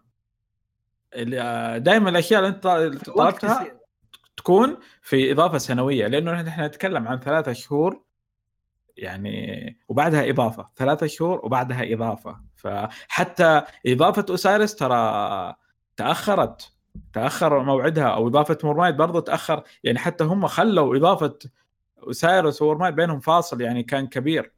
فهذا الأول مرة إنه خلوا الإضافات متقاربة و3 شهور وجدول، يعني حتى بنجي لأول مرة أعطتك الجدول، أعطتك جدول الإضافة، شوف أخذت شيء وأعطتك شيء. أنا بقول شيء في يوتيوبر، بقول شيء بشكل سريع، وإذا تبي تنتقل يعني لموضوع اللي بعده انتقل، بس يعني في يوتيوبر أنا تابعه، هو خاص هو بريطاني أتوقع، خاص بالكوميونتي مال الزومبي في بلاك أوبس أو في بلاك أوبس عموما، يعني زين، يعني لو تلاحظ أنت آخر كذا فيديو له يغبن مجتمع ديستني على بانجي، وطايح في ترايارك واكتيفيجن سب على بلاك أوبس بسبة إيش؟ بسبة صورة واحدة نزلت، صورة الجدول اللي حق السنة كاملة، جدول الكونتنت للسنة كاملة. نزل فيديو 30 دقيقة يشتكي ويقول لي يا ليتني واحد من هالمجتمع اللي يلعب ديستني، وهو بدأ يلعب ديستني على البي سي بسبة وشو؟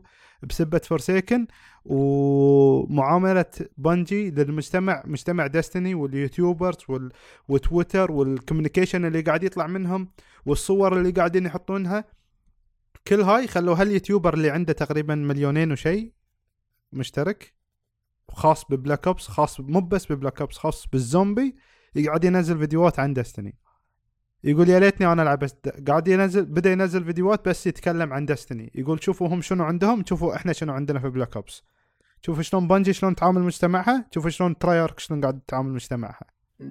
جميل، هذا اللي انا كنت اتكلم عليه. قول يا عيد. ديستني او بانجي قالوا في قبل يوم سووا السمت حق كرييترز، خذوا انطباع عام ان الميشنز اللي يحطونها ما منها فايده، وفي نفس الوقت يبون يعني ما يبون يضيعون وقتهم او تكلفتهم وفلوسهم في شيء تلعبه انت كلاعب، تلعبه مره واحده، عرفت؟ فيقول لك خلاص انا ما بعطيك هالشيء، لكن بعطيك شيء اند كونتنت او جرايندي كونتنت، تلعب تسوي له جرايند احسن من لما تلعب اسوي لك شيء بتلعبه يمكن في ربع ساعه تخلصه عقبه ما بتدخلها مره ثانيه، عشان كوس يعني زي اللي صار في كرسي سايرس وورمايند. ايه يعني سووا الكوستات تدخلها حتى في الخريطه اتوقع مش موجودين، ما تقدر تدخلهم مره ثانيه، ف يعني كتايم وفلوس، يعني كفلوس ووقت ما يقدرون، يعني يقول خلاص يعني ما منها فايده.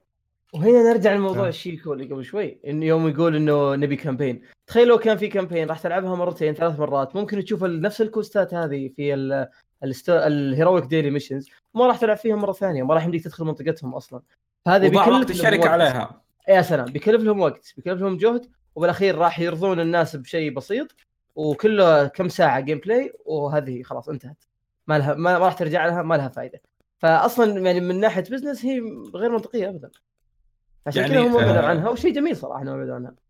يعني الشركة أخذت منك إيش؟ أخذت منها الأول مرة الإعلان عن الإضافة، دائما قبل الإضافة يكون فيه إعلان سواء كاتسين أو بث من بنجي ويدخلون على المهمات ويورون الأشياء. شالوها لأول مرة ما سوتها لنا بنجي، لكن في المقابل نزلت لك جدول سنة كاملة شوف الأشياء. ف يعني قبل لا تقيم يقول لك شوف الجدول، أنت تعرف إنه كيف بتقيم شيء لسه ما جاء. بس السؤال لك هذا يا فانسي، لو أنت الآن يعني مراجع أو يوتيوبر يعني تنزل ريفيو عن ديستني أو تنزل ريفيو عن بلاك أرموري، الآن أنت في ثاني يوم من بلاك أرموري، سؤال لاعب عادي لك يقول لك اشتريها أو ما اشتريها، إيش بيكون جوابك؟ هو هنا الكلام إنه حتى يعني لو إني أنا ماني يوتيوبر، ماني متخصص في موضوع الريفيوز والأشياء هذه، أنا أصلاً كلاعب عادي وكلاعب أو واحد يعني يفكر إنه يشتري ديستني، عنده أصلاً الجدول الكامل حق اللعبة وعارف وش الكونتنت اللي بينزل من قبل ما ينزل.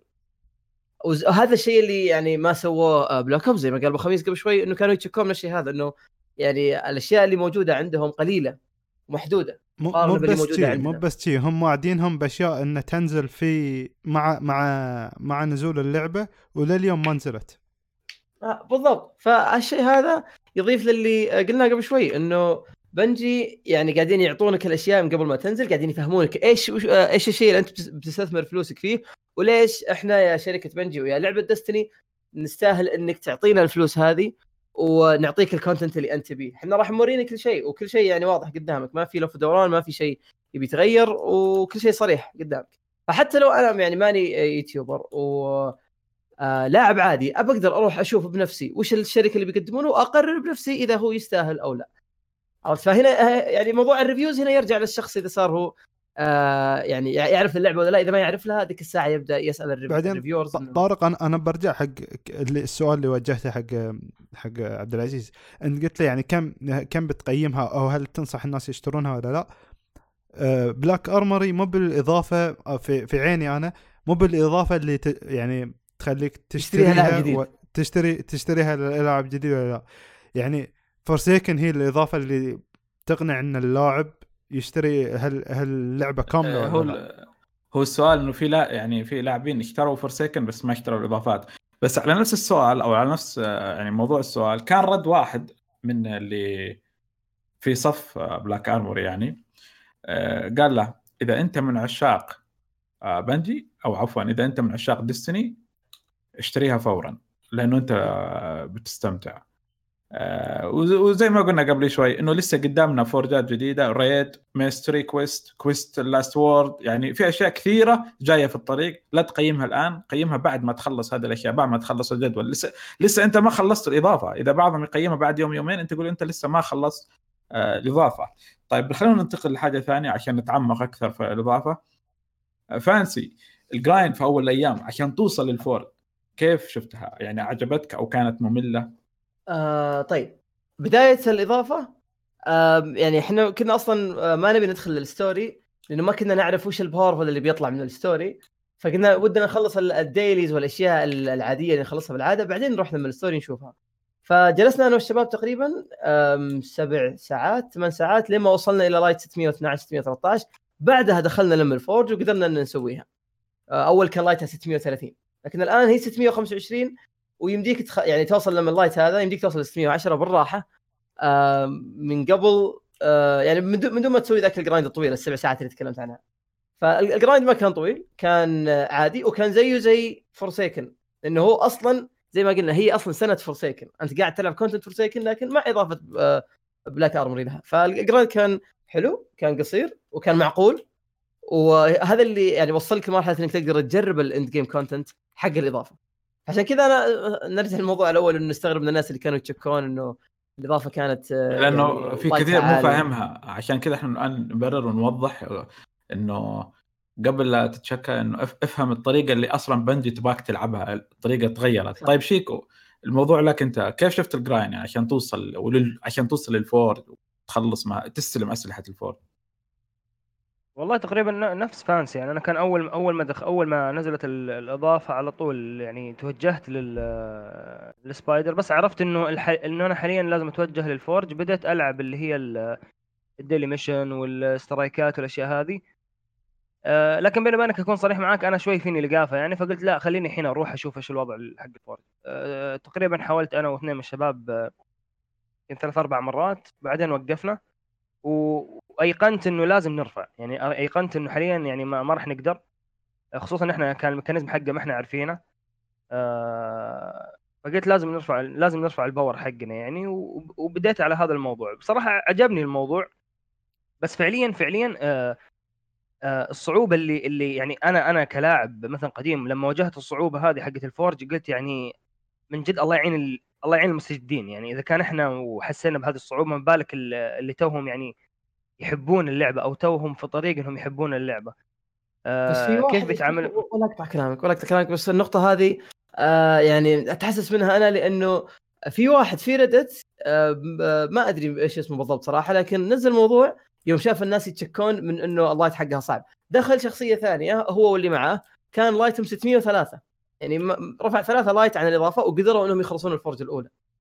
فيعني اذا صار حتى لو انت ما قدرت انك تسوي جرايند ودك تلعب الاضافه على طول، يمديك تخلصها اذا صار عندك القدره انك تخلصها مع تيم كويس من هالكلام. ايه يمديك، بس اذا كنت فاهم الميكانكس حقتها، لانه انا صراحه اكون معك صريح، في البدايه اول ما دخلت ما كنت استخدم اللي هو البلاك سبندل او الوسبر، ونقعد كذا شوي بعيد عن البوس، ونحاول ان احنا ندمجه بشكل مستمر مع الولف ريديانس عشان ايش الشيلد حقه ما يرجع. ما كنت فاهمها انا، خلاص تفكيري كله كتاء ثمان ادخل عليه شولدر شارج وبروتوكول شاتجن ويلا وفك عليه سوبرات يا عيال من هالكلام.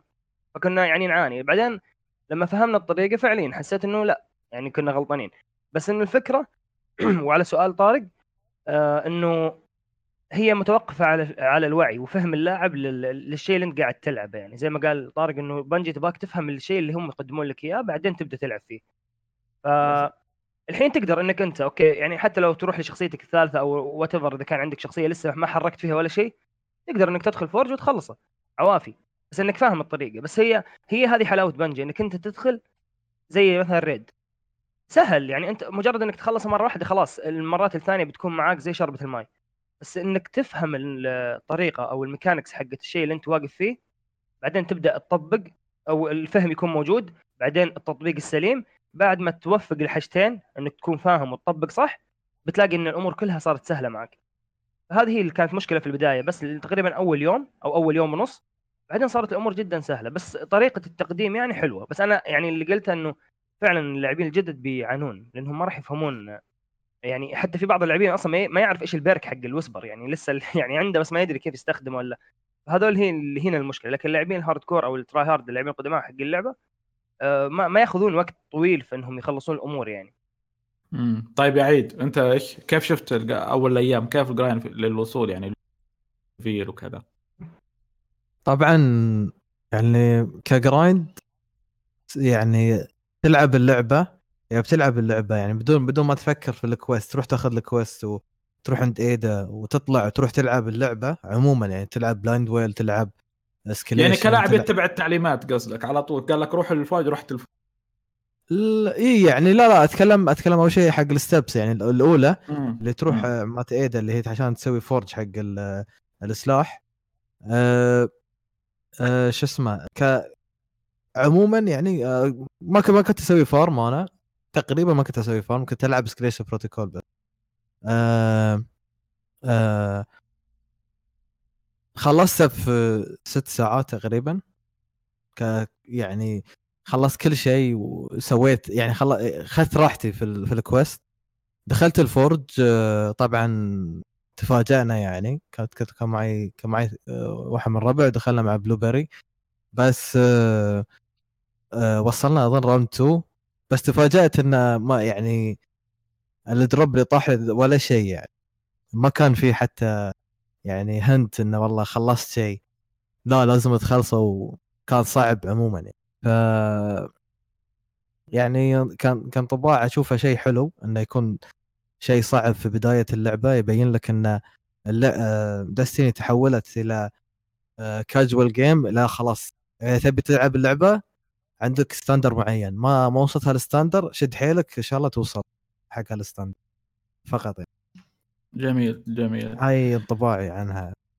طيب فانسي، الباور اللي احنا سويناه في اول ايام، هل هو كان بس للفورج او الهدف الاكبر، في هدف اكبر وراه انه الريد. كان مجرد يعني فضول اذا خلصته ايش بيعطيك، ايش الاسلحه اللي بيعطيك اياها، وكان كله عشان الباورفل، لان الهدف من التفريم كله عشان تجهيز الريد. الريد هو كان اهم شيء، يعني متعه الاضافه هذه هو الريد، متعه اي اضافه ينزلونها بنجي الريد. الريد هو السبب اللي نسبه كبيره من لاعبين دستني يلعبونها، لانهم لو تلف جميع العاب الشوتر مستحيل تلقى ريدات ممتعه وجميله وصعبه زي ميكانيكية. بالضبط صحيح. طيب هل كنت تفضل انه الريد يتاجل اسبوع او بدل 3 أيام او لا؟ 3 أيام كان ممتاز صراحه. افضل انا انه يصير زي ما صار في لاست ويش، لكن يعني موضوع انه يكون الجمعه الاولى الجمعه الثانيه من الاضافه، لكن سالفه انه تقدر تجمع الباورفل جير من الاضافه اللي فاتت وتغبي الباونتيات حقت الايرون بانر والسبايدر وهذه كلها، وتطير باللايت من اول 5 دقائق في الاضافه 10 20 لايت بالراحه، كان شيء جدا جدا جدا جدا يعني طايق صدري، لانه ما يبين لك يعني مهاره اللاعب ولا يبين لك من اللي لفل صح، ما يبين لك من اللي يتذكر اي من اللي تذكر. الايرون بانر يعني مو الاول، معليش مو الثاني، الاول. الشخص اللي وصل 650 في ثاني يوم قالها، كتبها في تويتر، يقول انه انا وصلت لاني الايرون بانر مو الثاني، الاول اللي حطوا فيها الباورفل جير. هو طبعا نزلوا 3 ايرون بانر في كل موسم يكون فيه 3 ايرون بانر صح؟ اي الاول ما كان فيه باورفل، ما كان فيه باورفل الاثنين بس البونتيات. يا سلام، بس الاثنين. فهو جمع كل الاثنين هذه، زاد على كذا من الاسبوع هذاك وهو قاعد يجمع البونتيات حقت السبايدر. عرفت؟ عبى صفحه كامله، عبى صفحه كامله كلها باورفل في 3 شخصيات. طبيعي انك توصل 650 في اول 5 دقائق. اوكي، يعني احنا قلنا اول انه اللايت هو اول خطوه يعني في الاضافه، هو مو كل شيء، مجرد ما انك تخلص من اللايت تبدا تلعب الاضافه بشكل كويس وتفرم البركات وكذا، لكن توصل الماكس لايت بهالسرعه بحيث انك بس جمعت الاشياء وغيرك ما جمع، يعني شيء ما له داعي صراحه. لانه الباور مترفع، الباور بدون ذي البونتيات برضه فن، الباورات مش نفسها متساويه، في فرق. فبعضهم يلعب مثلا الباورفل المفروض هذه يخليها اخر واحده، يلعبها اول واحده، فهنا يبين لك انه لا، ما عنده، ما لعبها صح. فلما يوصل شخص اعلى باور ممكن بدون بونتيات مكدسه، يبين لك الفن، يبين لك الفهم انه هذا كيف فاهمها صح. غير طبعا الحظ، انه قد يكون ما يجي له باور مكرر وكذا، بس بكون انه كدس الغى الفن. يعني قد يكون شخص هذا ما عنده اي فن، بس هو كدس وفك البونتيات يعني، وبين للناس انه انا افضل من غيره. انا عن نفسي طبعا قريت من ثاني ايرون بانر انه في ناس بدت يعني تكدس. انا عني رفضت، اني قلت ابغى اعيش الاجواء، فما الى اخر يوم يعني كان ثلوث الاضافه انا الاثنين مسوي باورفل وفكيتها. اذكر حتى كنت ابث وكان عندي في الشات ناس يقول لك خليها بكره فكها، كنت اقول فك، اصلا انا ابغى اكزوتيك افرم وكذا، ولا ابغى اسلوب التكديس عشان اعيش الاجواء. لكن كان عندي امل انه بنجي بتكون فاهم الموضوع، انه الباورفل هذا اللي بتفكها ما بتعطيك، راح يكون 600. انا والله كنت مره مأمل بالشيء هذا، بس للاسف. لكن اتضح انه برمجيا اساسا انت قاعد تاخذ باورفل من فورسيكن، فهي ما بيرفعك الا باورفل فورسيكن، فكان صعب انه يفهم السيستم انه هذا الباونتي حق امس 600 وهو نفس الباونتي اليوم بيكون 650. فاتوقع انه سؤال الحين اذا لعبت الريد لاست ويش يعطيني اكثر من 600؟ ايه، كل شيء في فورسيكن، كل شيء اي شيء في فورسيكن لو تلعب دايلي يعطيك فوق 600. انا لان انا العب المايلستونز العاديين، اوكي يعطيك كل شيء اللي تشوفه. اوكي، لا انا الشيء الوحيد اللي للحين ما لعبته من فورسيكن الريد، عشان تعرف انه موضوع برمجي. اي لاعب ما عنده الانول باس، اللي ما عنده اضافات 3، عنده بس فورسيكن ما اشترى، يقدر يوصل ل 650. وانت ما عندك الاضافه بلاك ارموري تقدر توصل ل 650، عشان تعرف انه اصلا خلاص هذا شيء عام من فورسيكن. اللهم هي فورسيكن الكاب او الحد الاقصى انرفع من 600 ل 650. هذا السبب اللي خلى اللاعبين يعني يقفزون. في صراحه ناس قفزوا قفزات، يعني اتذكر قلنا جيك وصل 650 من ثاني يوم، يعني الثالوث الرابع هو 650. بس هاي مينون يعني، هاي انسان مينون، هاي من زايد ما مش مش اي، بس مش انه يعني الرجال معاه بونتيات راح الحط يعني إيه. انا حضرت هاي انسان مينون يكدس إيه. عنده الاشياء وما يعني عادي عنده. انا فيني فضول يجيني بونتي خلصته ما اعرف اخليه، لازم اروح اضغط عليه عشان افتحه. ما اعرف نفس الشيء اوفر واتش يجيني باكج لازم اروح افتحه ما اعرف يا معلم.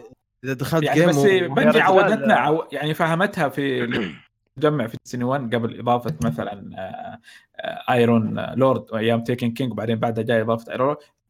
في ناس كانت معبية في الفولت، يعني كانت الفولت كم 3 صفحات في ديستني 1، كان معبي 2 صفحتين إكزوتيك، فهمتوا علي؟ 2 صفحتين معبي. طبعا ذيك الأيام الليجندري يعطيك على اللي عندك، يعني ما في باورفل، كان الليجندري يعطيك عادي، الإكزوتيك هو اللي يعطيك أعلى ما يمكن. حتى في ناس كانت تجمع إذا جاء زور يقعد يفك عن زور، لما نزلت بندي تحديث إنه خلاص واحد بس يعطيك عالي الباقي ما يعطيك، أو بعدين سوى الظاهر ماكس ما تقدر تشتري منه إلا واحد أو شيء من هذا الكلام. بس إنه كان في تصرف من بندي اللي جمعوا من تيكن كينج اللي معبي 1-2 صفحة تجي تفتحها في ايرون لورد، تفتح الاكزوتيك ما يرفعك. انا توقعت انه بنجي مستعده لهذا الشيء، لكن تفاجأت صراحه انه ما هي كانت مستعده. وما كان عندي ضيق صراحه، انه قلت خلاص، لان انا عندك انا في التيم اللي بتلعب مع الريد يعني كان معنا 2 واصلين فوق 40، يعني احنا انا اشوف انه اذا الاضافات بتكون نفس بلاك أرموري كلها اضافات اند جيم، انا اشوف انه المفروض انه ما يعدلون شيء. من له حيله فليحتال، يعني تبي توصل، تبي تخلص الاند جيم من اول يوم كيفك، تبي تمدد الاند جيم. مش على هذه يا ابو خميس المشكله. انت الان انت تبث، انت الان او انت شخص جالس تلعب الان الثلوث، يعني تخيل فينا. انا من النوع اللي انام اذا انه الساعه اليوم الثلوث يوم الاضافه الساعه 8 انا انام، اصحى الساعه 7. ليش؟ ابغى اسهر ساعات طويله اتجهز للريد، عفوا اتجهز للتلفيل، العبها صح وافرم، يعني ابغى العب صح. اذا انه الوضع كده من قبل ما تجي اضافه انا بكون عندي صفحه كامله باور فول جير، بلعب ساعه ساعتين بخلص الباور فولات العاديه الموجوده وافكفك من اللي معاي، يلا اوكي. يعني بدل ما العب 6 ساعات 7 ساعات حماس اضافه، بلعب ساعه ونص خلاص، يلا بكره بلعب بشخصيه ثانيه، بكره بعد بكره. انا اقول لك هاي الاشخاص اللي مثل جرينادر جيك هذيلا هدفهم الوحيد انه يبون ريكوردز، يبون اشياء ما حد سواها غيرهم، يعني بيكون اول واحد في كذا. انا كنت امهد كلامي انه ايش الفائده ابدخل الريد انا 650 يا رجل، هم بيطلقون علي انا ميون بالنسبه لهم، فهمت؟ انا يوم من اول مهمه انا العب واللي قدامي سيف، يعني انا دخلت الريد 629 اللي قدامي كانوا سيف، يعني مش اميون اللي هو جمجمه وكذا، المفروض الكل انا دخلت دخلت 46 اقسم بالله الوضع كاني قاعد العب بابليك ايفنت، الوضع مره عادي جدا وما في حماس الموضوع ابدا. يعني انا جمعت ما كان فانسي صح، انا جمعت الايرون بانر الثاني في شخصيه واحده، والحقين قال صراحه كان الحظ معي بشكل فظيع الحمد لله، الارمور جاني كثير وما جتني اسلحه دوبليكات كثير وطرت باللايت.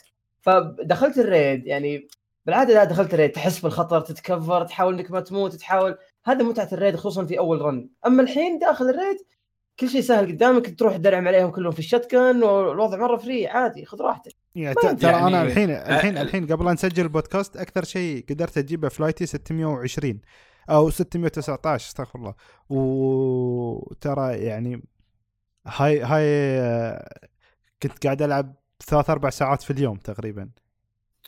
بس يعني اللي ابغى الصعوبه في شيء في الريد انسحب منها، فهمت علي؟ هاي للناس يعني اللي سووا، هاي للناس اللي سووا الحركات اللي ما سووا هذا الشيء، عارف؟ بس يعني انا ما عندي مجال احد، لانه في سباق عالمي، السباق يعني العالمي هذا انا اكيد اني راح اسوي كل شيء يعطيني افضليه. خلاص الان، ايوه خلاص الان أنا اللي بيسوي، يعني أنا عني يوم كانوا يقولوا شباب لا تفك، أنا بفك ليه؟ أنا أبغى أستمتع، مش أبغى أستمتع أفك الإنجرامات، لا أبغى أستمتع بالتلفيل وأدخل الريد وهو صعب. يعني أنا كنت أقول أبغى أدخل الريد وهو صعب، بس بصراحة يعني حتى في خطوات الريد أي شيء كان فيه بصعوبة مش أنا اللي كنت أسويه. كان عندنا كذا واحد في التيم 640 كان هو يتولاها، كنت أنا أتولى الأشياء اللي ما فيها صعوبة، يعني عرفت؟ أيوه ليش؟ يعني إنشال أول لا يعني يعني معليش لو نرجع الريد كالوس، يعني مرحلة بسيطة جدا اللي هي مرحلة الذئاب أو الكلاب، الناس جلست 4 ساعات 5 ساعات، الآن ما تاخذ مننا 5 دقائق. ليش 4 ساعات 5 ساعات؟ يعني عندك بوس أو الكلب الواحد لازم تذبحه، وكل واحد مسؤول عن كلب ولازم يخلص لحاله. أنت مسؤول الآن إنه بعد شوي أنت عليك تذبح هذا الكلب لحالك، فاللي مجمع سوبر اللي كان مجمع يعني أقوى ما عنده علشان وقت الدمج ما بيقول لي أبغى تيم شات معايا، أنا الآن لازم أشيل هذا الكلب اللي قدامي. تخيل الكل كان ماكس لايت وقت مثلا مرحلة الدوغز، كان الكل شال الكلب حقه وأخذ منهم نص ساعة وطلعوا من المرحلة. وشوف الريد يعني خلصوه بساعة و47 دقيقة. افترض ان الكل كان زي لاي طارق، لأن طارق كان مفرم بالطريقة الصحيحة ودخل الريد ب629، فدام انه 629 دخل فيها الريد. تخيل ان كل اللي معاه بالتيم نفس اللايت، فالشباب اللي كانوا ماسكين المهمات الصعبة سواء كان تنظيف الآدز وغيره، الشيء اللي يحتاج له لايت، راح يعانون، راح يتأخرون، وما راح يخلصون الريد في ساعة و40 دقيقة. بيكون السباق أحمس، بيكون أطول، بيكون في يعني في مهارة بالموضوع، مو بس على اللايت ادخل ودرعم بالشتكر وخلاص، لا، يصير الموضوع حماسي أكثر. وأنا هذا اللي يقهرني، يعني أقل شيء يسوي ممكن إنك تحد اللايت اللي توصل له. يعني بشكل آخر زي ما قال فانسي، بشكل آخر لو بتسوي سباق أبو خميس، سباق جري مثلا، أنت كأنك خليتني أنا أبدأ من أول المسار، وهذولي خليتني مبدون من ربع المسار قدامي، فهمت علي؟ قلت يلا أنا أبدأ بالنص، عرفت؟ يعني خليتهم يلا أبدأ. أنا مشيت على الأصول وبدأت من أول المسار وأجري وهم هناك، وبعدين قال لك أنا أول واحد. أنا تفكيري شوف، أنا بقول بشرح لك أنا وجهة نظري إن بانجي عطونا نفس الأدوات اللي عطوا الباقي. أنت تقدر أنت تبي تشارك في السباق، خلينا نقول مثلا سباق سيارات، تبي تشارك في السباق، انت ما بتدخل بكرسيدة عادية، بتزود الكرسيدة وبتدخل. بتشارك في السباق ما بتدخل بموستنج عادية، بتزود الموستنج بتدخل. فما ما تقدر تقول لي والله انا بدخل بسيارتي العادية وبدخل دراج ريس على بيجيب الأول في العالم. تبي تجيب الأول في العالم لازم تزود شخصيتك. بس إنه أبو خميس يعني يمكن النقطة اللي يبغون نوصلك هالعيال، إن أنت الحين بتجي وبترفع الباور حقك طول العمر. أنا فاهم. أول يوم أنا فاهم. تجينا ثاني يوم تمسك أم اللعبة وتمسك الكونتنت حق اللعبة ومجتمعها، تغث أمهم كل يوم في السوشيال ميديا، لعبتكم خربانة، لعبتكم سيئة، لعبتكم ميتة. يعني طيب أنت يا صاحبي عط نفسك فرصة إنك تستمتع، عيش الأجواء اللعبة يعني بتدرج، لا تجيني على طول من أول يوم. أنا فاهم، بس هم ما يقولون، هم ما يتكلمون عن اللي قاعدين يشتكون، هم يتكلمون عن سباق اللي يجيب الأول في العالم في الريد مثلا، هم يتكلمون عن هذا الموضوع، إن الناس عندهم أفضلية. هم يمكن حجم الموضوع لهذا المنطلق، لكن أنا أتكلم بشكل عام. أنت دافع فلوس عشان تستمتع، المفروض انك تستمتع بالطريقه السليمه، لا تروح تجمع لي. والمفترض انه فعليا بانجي ما تسوي، يعني بانجي المفروض انها ما تغلط هذا الغلط. المفروض انها يعني على ايام ديسنوان كان فعلا الاضافه القديمه انا اجمع لي اكزوتيك واخليه عندي، ولما تيجي اضافه جديده افتح الاقي يعطيني باور ضعيف. هذا اللي كان مفروض يصير. الحين العالم لا، تجمع الباونتيات الباور في الجير، وتجمع حتى مفاتيح اللاست ويش عشان تفتح صناديق اخر الريد. تخيل يعني يروح يذبح البوس، خلاص كل حاجه، يخلص الريد ياخذ المفتاح يخليه عنده. صحيح، في أتيام كان مع 5 إلى 6 إلى 8 مفاتيح، يعني يروح يلعب المايلستون يرفع الباور شوي. أنا اللي أقصده أن الحلول اللي كانت عندهم كانت ممكن أن تكون عندك لو أنت بتشارك. صحيح، أنا أقول لك صحيح، الإضافة الجاية بيتغير، عرفت؟ في الإضافة الجاية الآن أنا قاعد أجمع الباونتيات بالخميس، الآن أنا قاعد أجمعها في باونتيات باورفل، أنا الآن قاعد أجمعها حق جامبت حق الأسبوع هذا ما سلمته مغبي. شفت تخيل قديش الإضافة بعد 3 أسبوع غلط، يعني ما يصير كذا. أنا ما بيسويها. أيوة، راح الحماس. أنا هذا اللي أبغى أوصلها. أنا ما بيسويها. عرفت؟ هو نفس السؤال لك. هو بس آخر بس يعني اختراع على الموضوع هذا، إنه يقدرون إنهم يسوون شيء بسيط، يحدون اللايت اللي نقدر نوصله قبل الريد مثلا، وخلاص يصير الناس ما راح. أنا هذا اللي كنت بقوله من ساعة، هذا اللي كنت بقوله. كنت بقول ممكن يكون في مثلا يكون أبديت، مثلا ابديت 2.1.1.1 ينزل قبل الريد مثلا بدقيقه، لا قبل الريد بدقيقه، بس يشغلونها من عندهم، يتفعل على السيرفرات، بيخليها معاه، وبعد الابديت هذا بيفكها. انا اشوف انه المفروض الباونتي يكون له يعني كاب او ماكس ايوه ما يفك. يعني انت ما انت حلك ابو خميس خليت الباونتي ما يفك الا قبل الرد دقيقه. طب انا بخلي الباونتيات لين اخر دقيقه وبعدها يلا افكها كلها. فهمت قصدي طارق صاحبي؟ تعرف ايش افضل حل؟ تعرف ايش افضل حل؟ دائما يقول لك اذا انك ضايع ارجع للاساس وارجع للاصل. الاساس والاصل انك انت ترجع لي للنظام التفريم حق ذا تيكن كينج. انت تفرم تتعب برا لكن عندك حد معين ما تقدر تتجاوزه. تبغى توصل للماكس لايت من جروب 10 لايت مثلا، اخر 10 لايت في الرس ولا اخر 15 لايت. اشوف كون انه بنجي كانتها انا اتوقع انه كان في لها سلبيات. الطريقه الجديده حلوه ما فيها اي مشكله. المشكله الوحيده انه بالعكس انا عن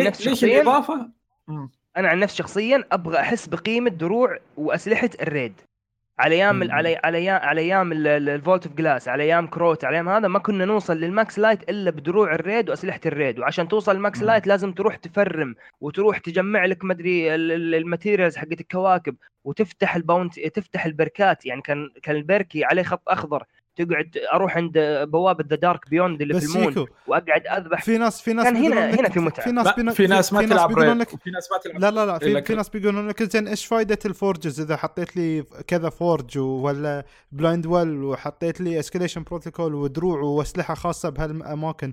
اوكي في دروع واسلحه يعني او في اسلحه قويه في الاسكليشن وفي الفورج وهالسوالف لازم اطاردها، لكن ما قاعده تعطيني باورفل. انا ليش العبها؟ بلعبها عشان يطيح لي السلاح وبعدها ما منه فايده.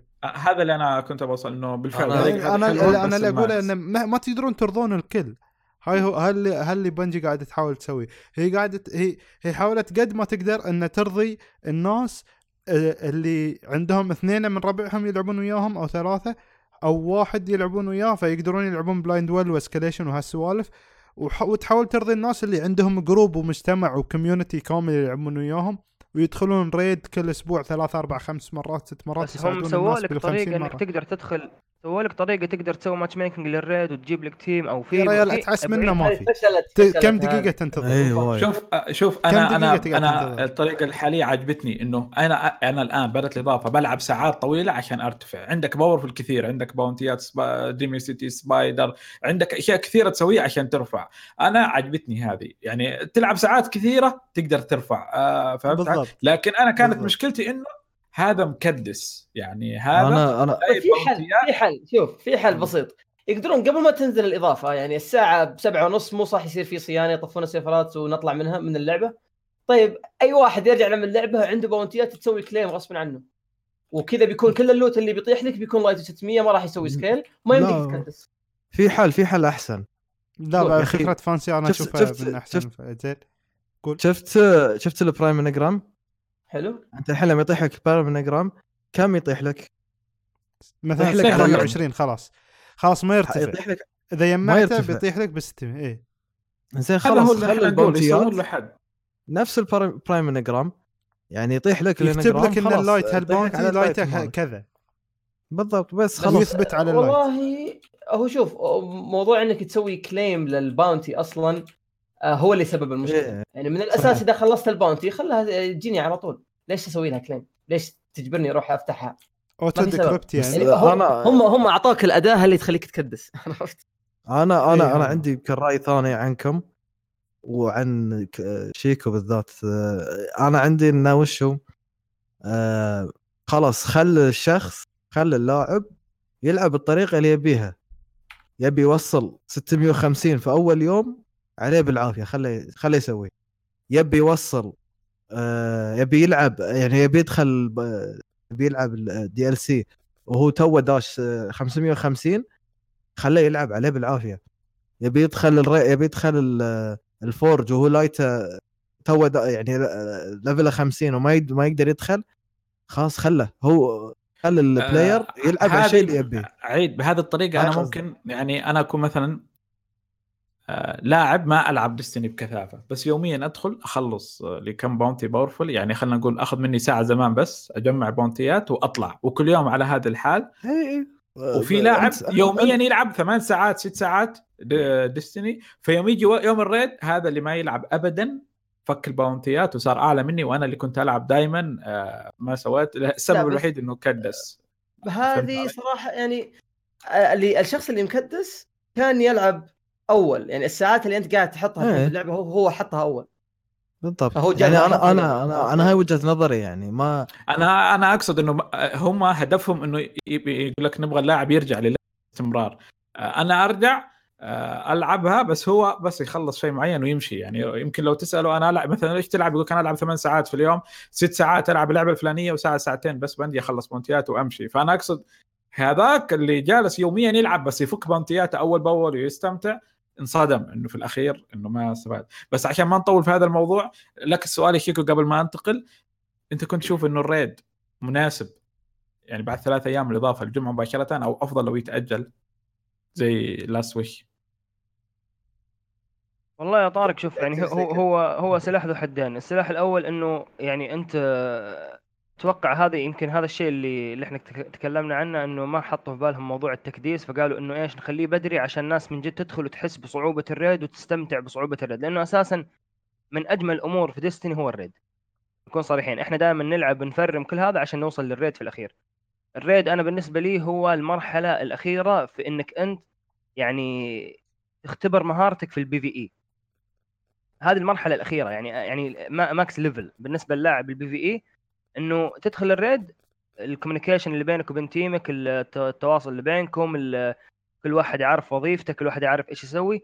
هذا اختبار لقدرتك كلاعب بي في اي في ديستني. فانت يمكن هم حطوه بدري علشان ايش، يعني يكون في حماس اكثر، لكن ما انتبهوا لموضوع التكديس اللي العالم وصلت فيه بسرعه وكذا. عشان كذا انا اقول لك ليه انه لو رجعنا النظام ذا تيكن كينج، انه اسلحه الريد ودروع الريد هي اللي تعطيك الماكس باور، بيكون اجمل، انه بيكون للريد قيمه. حتى لاعب الكروسبل عشان يوصل لهذا اللي ما يلعب بي في اي مثلا، في ناس كثير ما يقول لك انا والله ما لي في البي في، بس ادخل العب كروسبل طول الوقت، تخليه ينجبر انه يدخل يلعب الريد عشان يرفع. فهمت؟ هذه متعه الريد وهذه هيبه الريد. يعني انا ودي الريدات ترجع بهيبتها القديمه، بحيث انه يا عيال انا ابغى ريد، ابغى اجيب مثلا كذا، ولا ومو بس انك تدخل وتضمن انه يجيك الشيء العالي، لا يعني حتى على ايام ذا تيكن كينج كان حتى الجوست له لايت، مثلا انت تحتاج يد، بقي لك مثلا لايت واحد عشان توصل ماكس، وتجي لك يد بس انها نفس اللي عندك او اقل من اللي عندك بدرجه. بس هاي كان غثا شوي، سالفه انه غثا للبعض، بس كانت تعطيك عمر للعبه، كانت تعطيك عمر للعبه. فهمت علي يا ابو خميس؟ كانت تعطيك عمر للعبه، كانت تعطي للريد اي. يعني انا من اللاعبين اللي فعلا كنت على ايام ديستني 1 كنت العب الريد اخلص منه، ما جالي اللي أبي أمسح شخصية وأرجع لفلها في نفس اليوم عشان أدخل الريد مرة ثانية. فولت اوف جلاس هاي كنا أيام فولت اوف جلاس كنا نسويها، كنا مستمتعين. مع تيكن كينج ما كنا نسويها. ليش؟ لأن مع تيكن كينج لو مسحت شخصيتك عندك كوستات وايد ترجع تسويها من صفر. ايه ما اختلفنا، بس انه في الاول في الاخير كنت يعني اقعد استنى اسبوع اللي بعده، يا عيال ابغى اليد، يا عيال واقف انا واقف على اليد. كان في حماس، كان ما حد كان وقتها يشتكي. اوكي نتحاول، يعني تشوف انه افضل انه يكون بعد هذا 3 أيام او ده. انا قلت لك انه بالنسبه لي يعني اشوفه عادي، لان انا يعني خلاص وصلت مرحله انا عارف كيف ممكن اساير امور الريد وكذا. بس يعني بالفعل انا كنت اشوف برضه انه بعد 3 أيام افضل ان تعطي فرصه للتكثيف وتبين لك انه هذا الشخص يعني. لكن انا بصراحه ضد انه انا اقدر اوصل الماكس باور برا الريد، لانه بصراحه يعني احس انه الريد انا معك ترى في هالشيء، يعني ما تفهمون كلامي غلط، مو تفهمون كلامي غلط، بس احس ان الريد ما له قيمه زي قيمه زمان. يعني احس انه فاقد جزء من قيمته، لانه يا اخي صار زي ال كنا سكاشن بروتوكول، كنا اي يعني كنا حاجه كذا، يعني تخش تلعبها وتطالع سلاح اوكي وتمسح منفيوز على سلاح قوي عندك من اول وانتهى الموضوع. أيوة. هو مجرد ما انك تخلص اللوت اللي موجود في الريد، تخلص الاسلحه، تخلص الدروع، فرم البركات اللي تبيها، ما في اي سبب يخليك ترجع لها. صار الريد زي الريسكريشن، زي البلايند وول، زي اي شيء ثاني. غلط صحيح. فلما يكون الباور عالي في الريد وانت مجبر انك تلعب الريد عشان توصل للباور هذا، بيكون للريد قيمه فوق القيمه الجماليه حقت الريد وهيبه الريد نفسها. يعني فهنا من جد بيكون الريد بقول لك وجهة نظري في موضوع الريد. انا بالنسبه لي المفروض في بالي انا ان اخر 10 لايت لفترة معينة، أو آخر 15 لايت في فترة معينة في ديستني، يعني مثلا لأول شهر من أول إضافة ما تقدر تجيبها إلا من الريد. اول شهر محجوزه للريد، بعدها الاول شهر افتحها حق الباقي. انا هاي قد يكون حل مناسب، قد يكون ممكن. انا اهم شيء انه انا افضلها تكون الجمعه هذه ما تكون اللي بعدها، لانه في ريست ثاني وكذا ممكن يعني ما يكون لا فيه لو اضافه بحجم بلاك آرموري واللايت بحجم لايت بلاك آرموري، ما احس ان افضل حل ان يحطونها من اول صحيح. اسبوع احسن. لو حطوها من ثاني صحيح. اسبوع بتصير وايد سهله، وايد سهله. طيب طولنا في هذا الموضوع، نبغى نروح لثاني. بس قبل كذا معليش طارق، انا في نقطه معينه ودي ابينها، انه اكثر شيء يغبن في الريد انه اذا جلست تعيده يعني بعد ما تخلص من 3 مرات في كل الشخصيات، ما في اي داعي انك تعيده مره ثانيه. عرفت يعني ما في شيء ممكن انك تسوي له جرايند داخل الريد. ما في مثلا جوست ممكن انه يطيح مثلا، ما فيه سلاح معين ممكن يطيح لك لو ذبحت البوس مليون مره. يعني كاني افرم الاسكليشن لكن داخل الريد. البوس حق الاسكليشن هو اللي يطيح لك اللوت، وما له حد بالاسبوع، يمديك تطيحه مليون مره وكل مره يعني انت حظك، ممكن يطيح لك يمكن لا. الريد ما في شيء زي كذا. الريد فرصتك عندك 3 فرص كل اسبوع، اذا ما طلعت الشيء في ال3 فرص هذه الوعد الاسبوع الجاي خلاص ما لك اي داعي انك تلعب الريد. لا انا ابي العب الريد، طيب انا انسان احب الريد العبه يعني 20 مره في الاسبوع. انا اشوف ان اهم حلهم لهالمشكله هو الترايمس اللي حاطينها، اللي لازم الناس يجيبونها. حاطين لك تحديات، هالتحديات هي اللي تجبرك انك تعيد الريد بكذا طريقه عشان يعني بورلك يعني مرة بورلك، مرة بهنتر، مرة بتايتن، مرة بكله سولر، مرة بكله آرك، مرة بتحديات معينة، مرة بدون لا تموت. يعني أحس أنا الترايمف هو اللي هم حاطينها لك، هاي حل من الحلول لتطويل عمر الريد. إنه كل في كذا لاعب يدور له يعني تايتل معين، وصاروا الآن يضيفون لك تايتل زيادة، صار عنده هدف زيادة إنه يعني يبغى يجيب التايتل هذا، فيقعد يكرر نفس الشيء. والله ما يعني أشوف التايتل زي ريفنز بين الأشياء الترايمس اللي موجودة فيه نخلصها على طول يعني خلاص. يلا كلنا فويد مثلا نجمعها جميع، ندخل كلنا وارلوك وكلنا فويد. هاي أنت عبد العزيز، أنت معاك تيم مجهز للريد، عندك شباب خلاص انتو تركيبتكم تركيبة ريد. لكن مثلا انتو نفسكم انتو الحين لو كان في ترايلز على ايام ديستيني 1 ممكن ما تجيبون كل الترايمس اللي موجودة في ترايلز ديستيني 1. تركيبتكم انتو مو بتركيبة ترايلز صح. اوكي بتجيبون فلولس في الاسبوع مرة مرتين 3، بس مو انتو اللي تحرقون ترايلز. فهمت؟ هذا اللي انا اقصده. في حق كل مجموعة هم حاطين حق كل فئة من الناس ترايمس. يعني الترايمس مالت الكروسبل ما اتوقع ان في حد جابهم كلهم، ولا اتوقع يعني العدد بسيط اللي جابوهم. اتوقع عزوز 10 على البلاي ستيشن جايبهم الترايم. ممكن طيب فانسي، وش الحكمه انه ما تعطي قطعه ولا شيء معين فارمبل داخل الريد؟ ليش؟ انا ابي احد يفهمني ليش ما في شيء ممكن يفرم وجوه الريد. انا اتوقع انه بيصير في تحسينات. انا اشوف انه كل مره يجي في شيء جديد. يعني مثلا فكره العالم في نفس الاسبوع صح عبد العزيز؟ اي يعني 3 مرات ابى اخلص الريد، بعدين خلاص ما في اي فايده اني اعيده، ما راح يعطيني لوت، ما في فرصه يطيح لي دروب معين. لا اعطني شيء ما باورفل، ابي راندوم رول، ابي اي شيء يجبرني او معليش يعطيني فرصه اني العب الريد واستفيد منه كلوت. شيء نادر مرة نسبة الدروب حقه 0.1%، ما عندي مشكلة وما راح أجيبه إلا بعد. هاي مشكلة الريست نفسها، هاي مشكلة يعني فكرة الريست الأسبوعي نفسها مربوطة بهالشيء. لو ما في ريست أسبوعي زي الويكلي والدايلي والأشياء، يعني لو ما ربطوا الريد بالريست الأسبوعي ما بيكون له قيمة أسبوعيا في الريست. صح. بتقعد تفرم على كل شيء من بداية أول شهر للعبة، أو أول أسبوعين بالكثير، حتى 3 أسابيع بالكثير للعبة، بتطيح لك كل الرولز اللي تبيهم من الريد، بعدها خلاص صح. لكن في ناس بيتم حظهم إلى آخر أسبوع يلعبون، إلى آخر أسبوع في فورسيكن ما زالوا يلعبون، بيتم حظهم تعيش وما بيطيح لهم. يعني أنا في واحدة عارفة من الشباب لنهاية الير 2 ما عنده فيت برينجر، لنهاية الير 2. مبارك تذكر عيد مبارك؟ عندك بعد واحد من الربع ما طاح له اللي هو مسكود قال هورن الا يوم باع زور. يعني هاي لأن الأشياء مربوطة بالويكلي ريست. لو ما ربطتها بالويكلي ريست كان الناس فرموا وبعدين اشتكوا والله أنا فرمت أنا جبت كل شيء أنا شو بسوي الحين. عشان كذا أبي أضرب 0.1%. عرفت؟ معك واحد ما طاح للشب مال جامبت ليه الحين؟ أنت الله يكون في العون. أيوة. شلون جبت ما جبت التايتل؟ لا ما لا. طيب فعسي كيف على فكرة دام احنا على موضوع جامبت بسرعة تدرون أنا ما شفت الباونتي اللي يقول لك البس كل دروع جامبت وفوز بجيم ونعطيك باورفل اللي في بداية فورسيكن. ايه اليوم أول مرة خلصه وهو يطيح لك الست كامل. يا ساتر.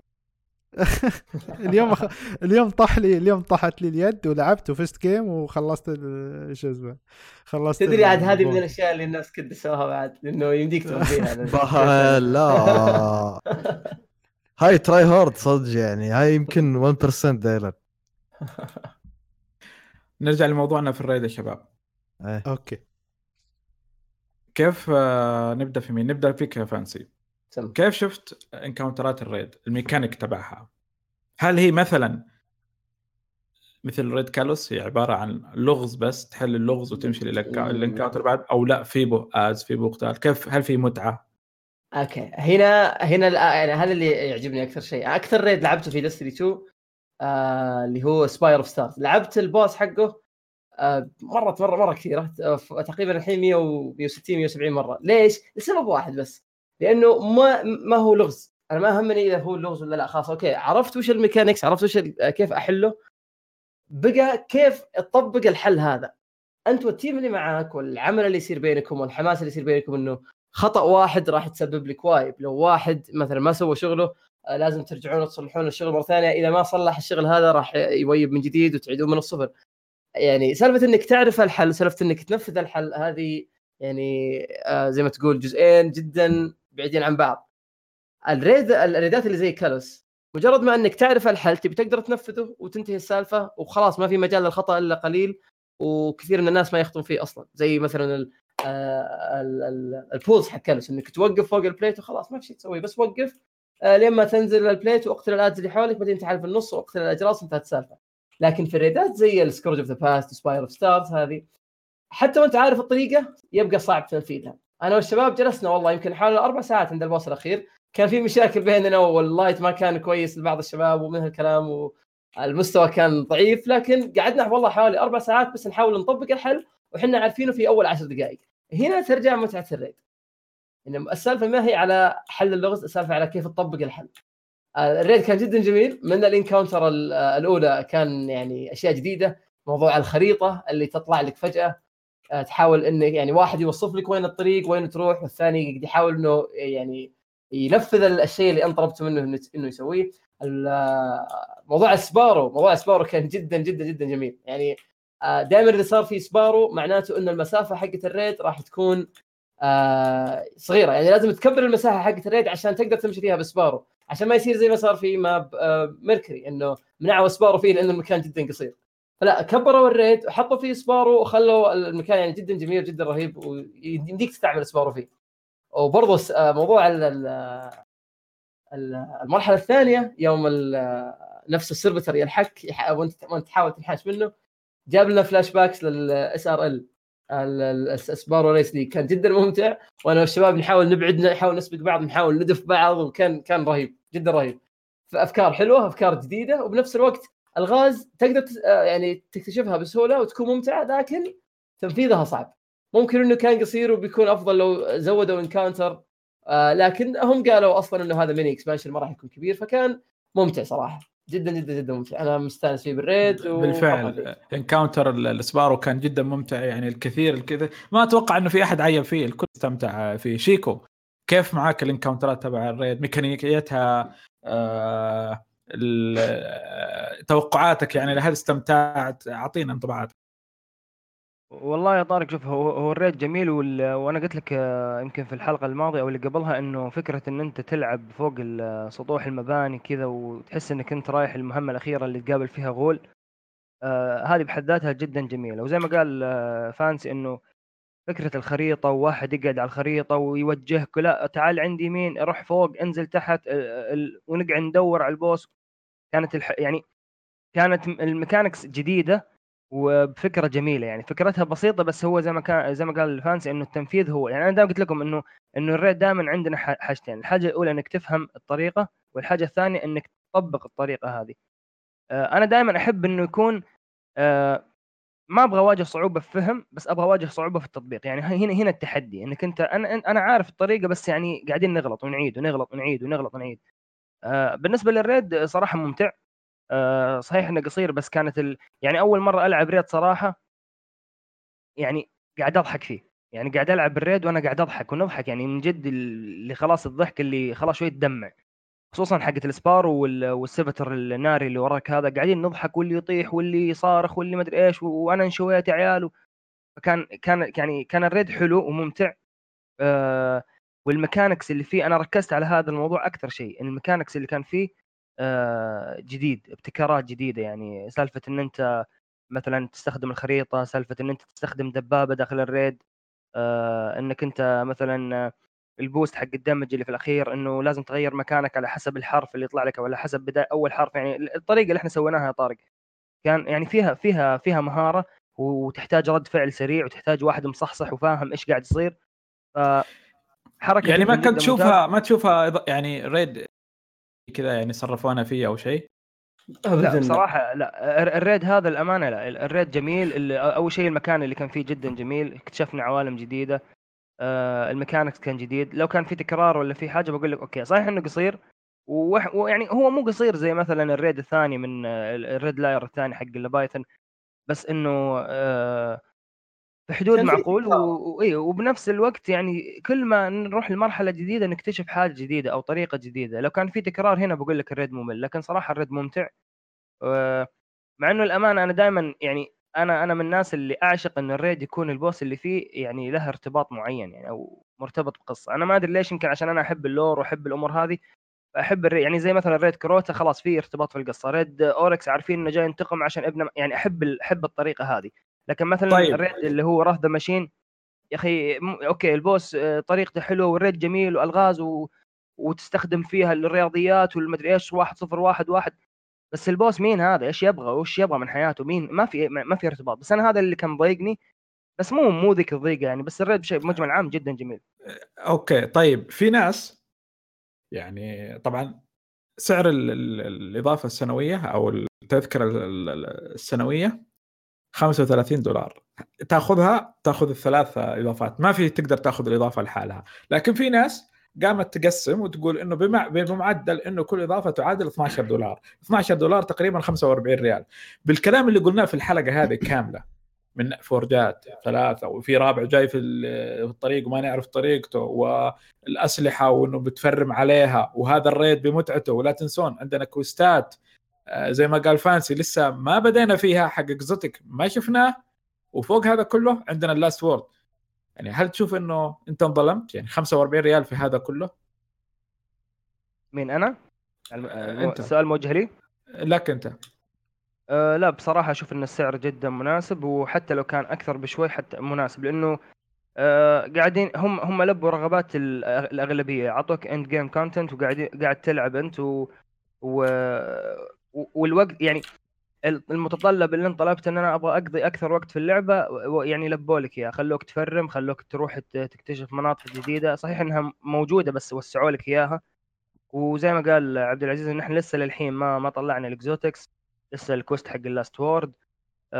في اشياء يعني اشوف ان السعر جدا معقول ومناسب جدا جدا يعني. جميل. فانسي نفس السؤال لك، تشوف المبلغ هذا يعني انت انظلمت فيه او انه سلكت لك؟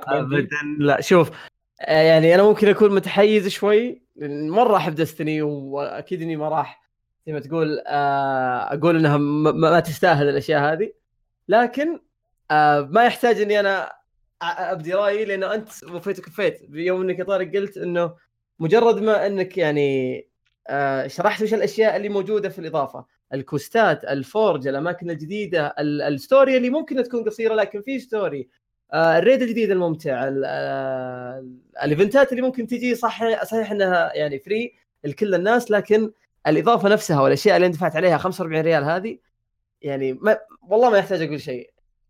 اذا انت ما اقتنعت انه الاشياء هذه كلها ما تسوى 45 ريال ما ادري ايش اقول لك. ما ادري جدا رخيص. طيب عيد ايش رايك يا عيد؟ انا صراحه كل شيء اللي قالوه الربع شيء يعني تقريبا نفس الكلام اللي بقوله، لكن بس بضيف شيء هو ان انا اللي بطش ابدي بس شيء واحد، هو ان مثلا ك دستني يعني في كل دي ال سي ينزلون لك اسلحه يعني تقدر تاخذها من الفندرز، تقدر تاخذها من اللوت تيبل، كان لما تلعب اللعبه عاديه او من الانجرامز تطيح لك هالاسلحه. حاليا ما في الا اسلحه الريد واسلحه البلاك ارمري اللي هو الفورد فقط، ما في ولا سلاح ثاني. صار له اسلحه جامبت، لا لسه لا تنسى عندك اسلحه الكويستات، يعني عندك حق جامبت، عندك الكريسبل. لا هو يقصد الفانغارد والكروسبل وجامبت المفروض يكون لهم بلاك سميث ريفرش حق الستات عندهم. بالضبط صح. طيب انا اللي كنت انطر دوري، انا لما كنت انطر دوري هاي ايه، انا لما كنت انطر دوري كنت انطر هالشيء. على السعر اوكي انا راضي على اللي عطونا اياه، بس كان ودي انه يكون حق الفندرز الثانيين اقل شيء يكون اورنمنتس. يعني حاليا احنا نعرف ان ايرون بانر له دروع جديده حلو هاي دارين، بس الفانغارد والكروسبل وجامبت ما لهم دروع جديده، دروعهم تثبت.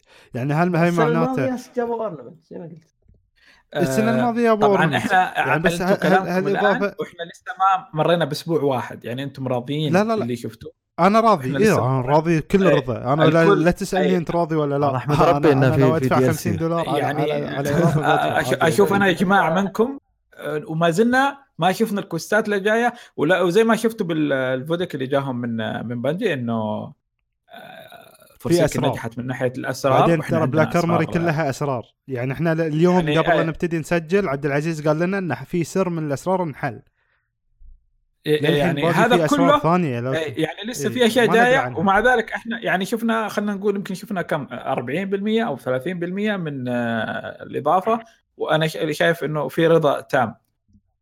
طيب قبل ما نطلع من موضوع الريد، في الريد اول شيء بقول شيء عندك فيه، لأن في يلا قول قبل ما ندخل.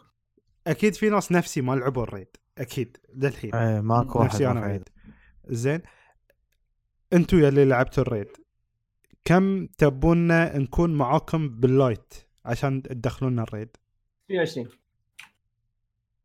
620 انا 20 22 يب اشوفها جدا مناسبه. اذا معاك يعني اذا معاك احنا زي ما قلت ايوه، اذا كنت انت تبغى مع تيم يعني يساعدك ادخل باللي تدخل. انا اذكر في لاست ويش دخل معنا عبد الرحمن بايديه الجديد 580. لا بس لا بس انا ما بدخل مع ناس يكروني، انا بدخل ادمج الناس، ادمج على الوحوش. فكره يا ابو حميد الريد عشان تسوي دمج اتوقع انه فرق 50 عشان يجي كميون. لا بقول لك حاجه، الريد اوكي هو في اميون للوحوش اللي ضدك يعني، بس انا اتكلم انه لما تيجي تواجه البوس يعني ما في دمج فيز مثل ريفن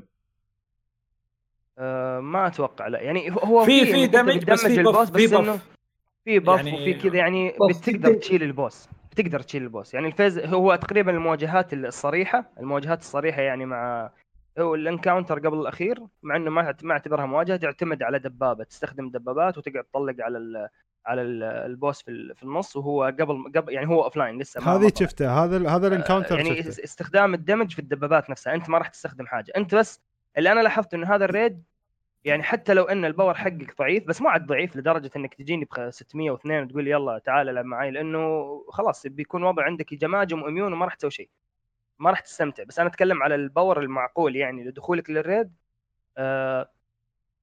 يعتمد على مهارتك اكثر. اوكي انا ممكن ما ادمج، بس انه كيف انا اقدر اعيش. اهم شيء انك ما تموت، اهم شيء انك بمهارتك ما تموت، تحاول قدر المستطاع انك انت كيف اقول لك يعني انه طلقه السنايبر ما تجي فيك، من لانه لو جت فيك وان شوت وان كل، فهمت علي زي كذا يعني.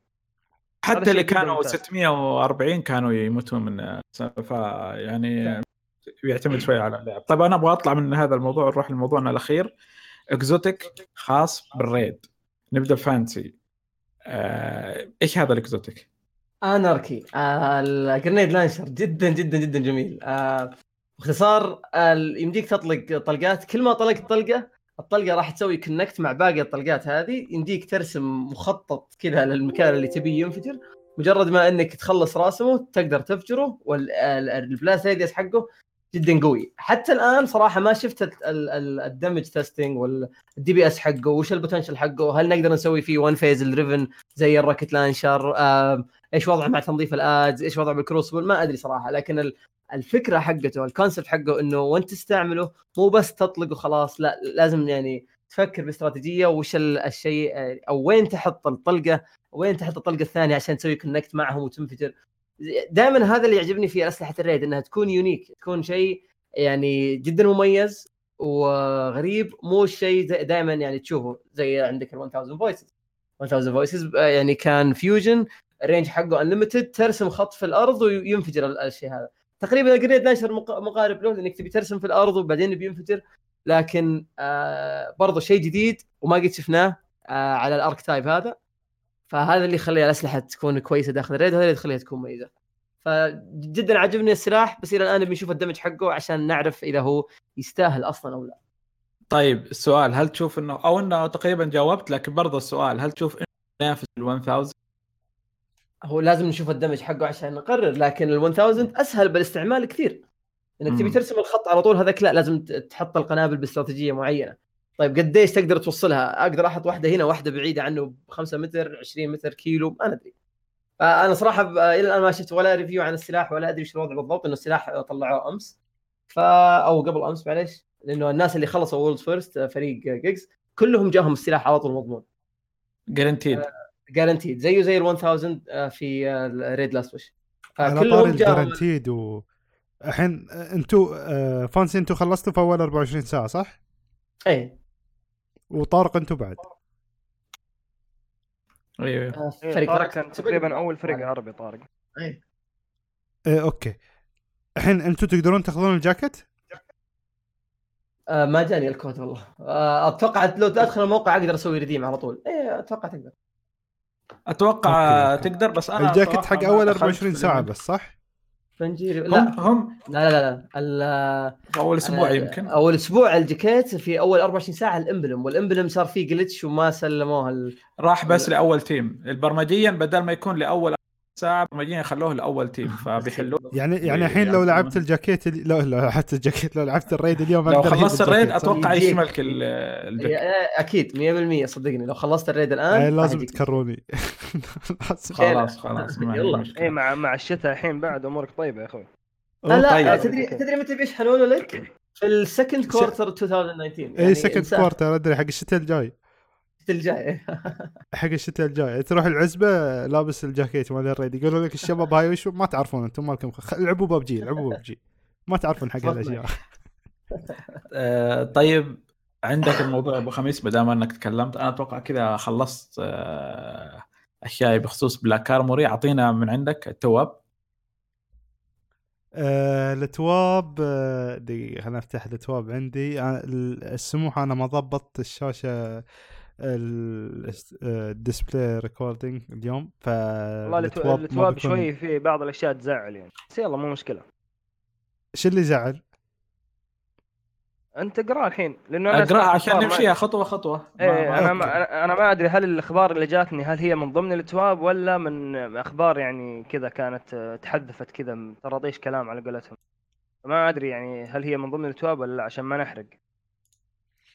إذا كانت من ضمن التواب خلاص بنتناقش فيها، إذا ما هي من ضمن التواب بعرضها عليكم، تحبوا نتناقش فيها أوكي، ما تحبوا خلاص نخليها في الحلقة الجاية. لا فتحت أنا التواب عندي وشغلت الديسبلاي كابتشر حتى مو مشكلة. دقيقة وين السايز في التسكرين؟ أوكي إنزين.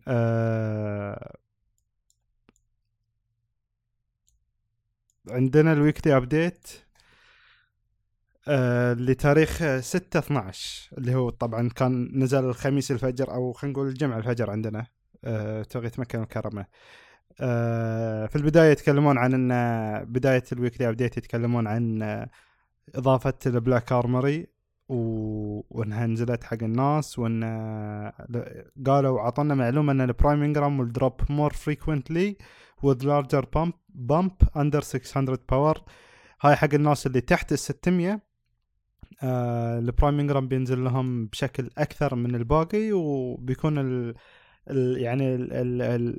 الباور بامب الارتفاع في الباور نفسه او في اللايت نفسه بيكون اكثر. وعقبه شفنا تيزر حق اللاست ريد او مو بس اللاست ريد، وشو السكورج اوف ذا باست ريد اللي هو نزل يوم الجمعه. طبعا هالويكلي ابديت كله قبل يوم الجمعه ونزل الخميس يعني قبل الريد، فاعطونا فكره عن الجاكيت او الجوائز اللي بتكون موجوده. كاتبين عن الجاكيت ان او دقيقه anyone who beats the encounter of scourge of the past first 24 hours will be awarded scourge of nothing. يعني انتم بيجيكم انتم فانسي وطارق بيجيكم الامبلم والجاكيت. you have until 9 pm 12/12 تاريخ 12/12 يعني اللي هو يوم الثلاثاء الجاي ايه عشان تجيب الجاكيت. طبعا اللي يشوفونا على النسخه اللي يسمعونا على النسخه الصوتيه شوفوا الويكلي ابديت او شوفونا في تويتر بنحط الصوره حق الجاكيت. بعدها تكلموا عن الكروسبل، يقولون ان في بتصير تعديلات على طور الكومبتيتيف في الكروسبل.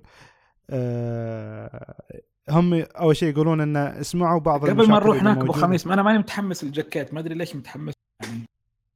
ليش شكله ما عجبني يعني، ما ادري شوف كيف يعني.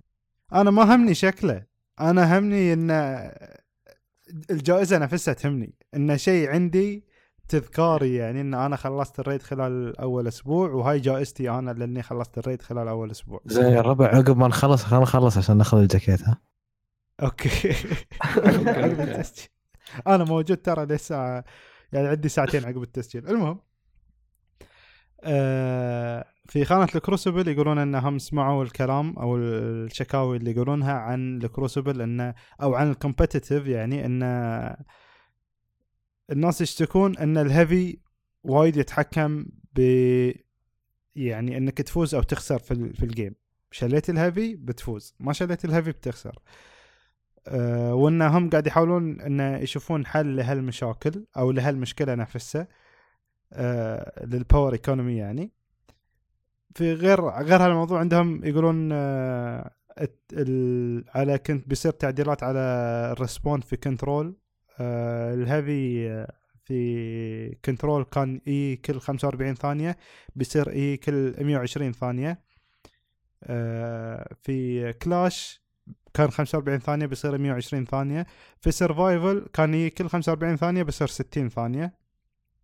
أو طور شو داون اللي هو يطور الطور اللي يجي بين فترة وفترة من 30 ثانية بيرفعونا ل 60 ثانية. هاي متى يرسبن الهيفي عندكم في الجيم.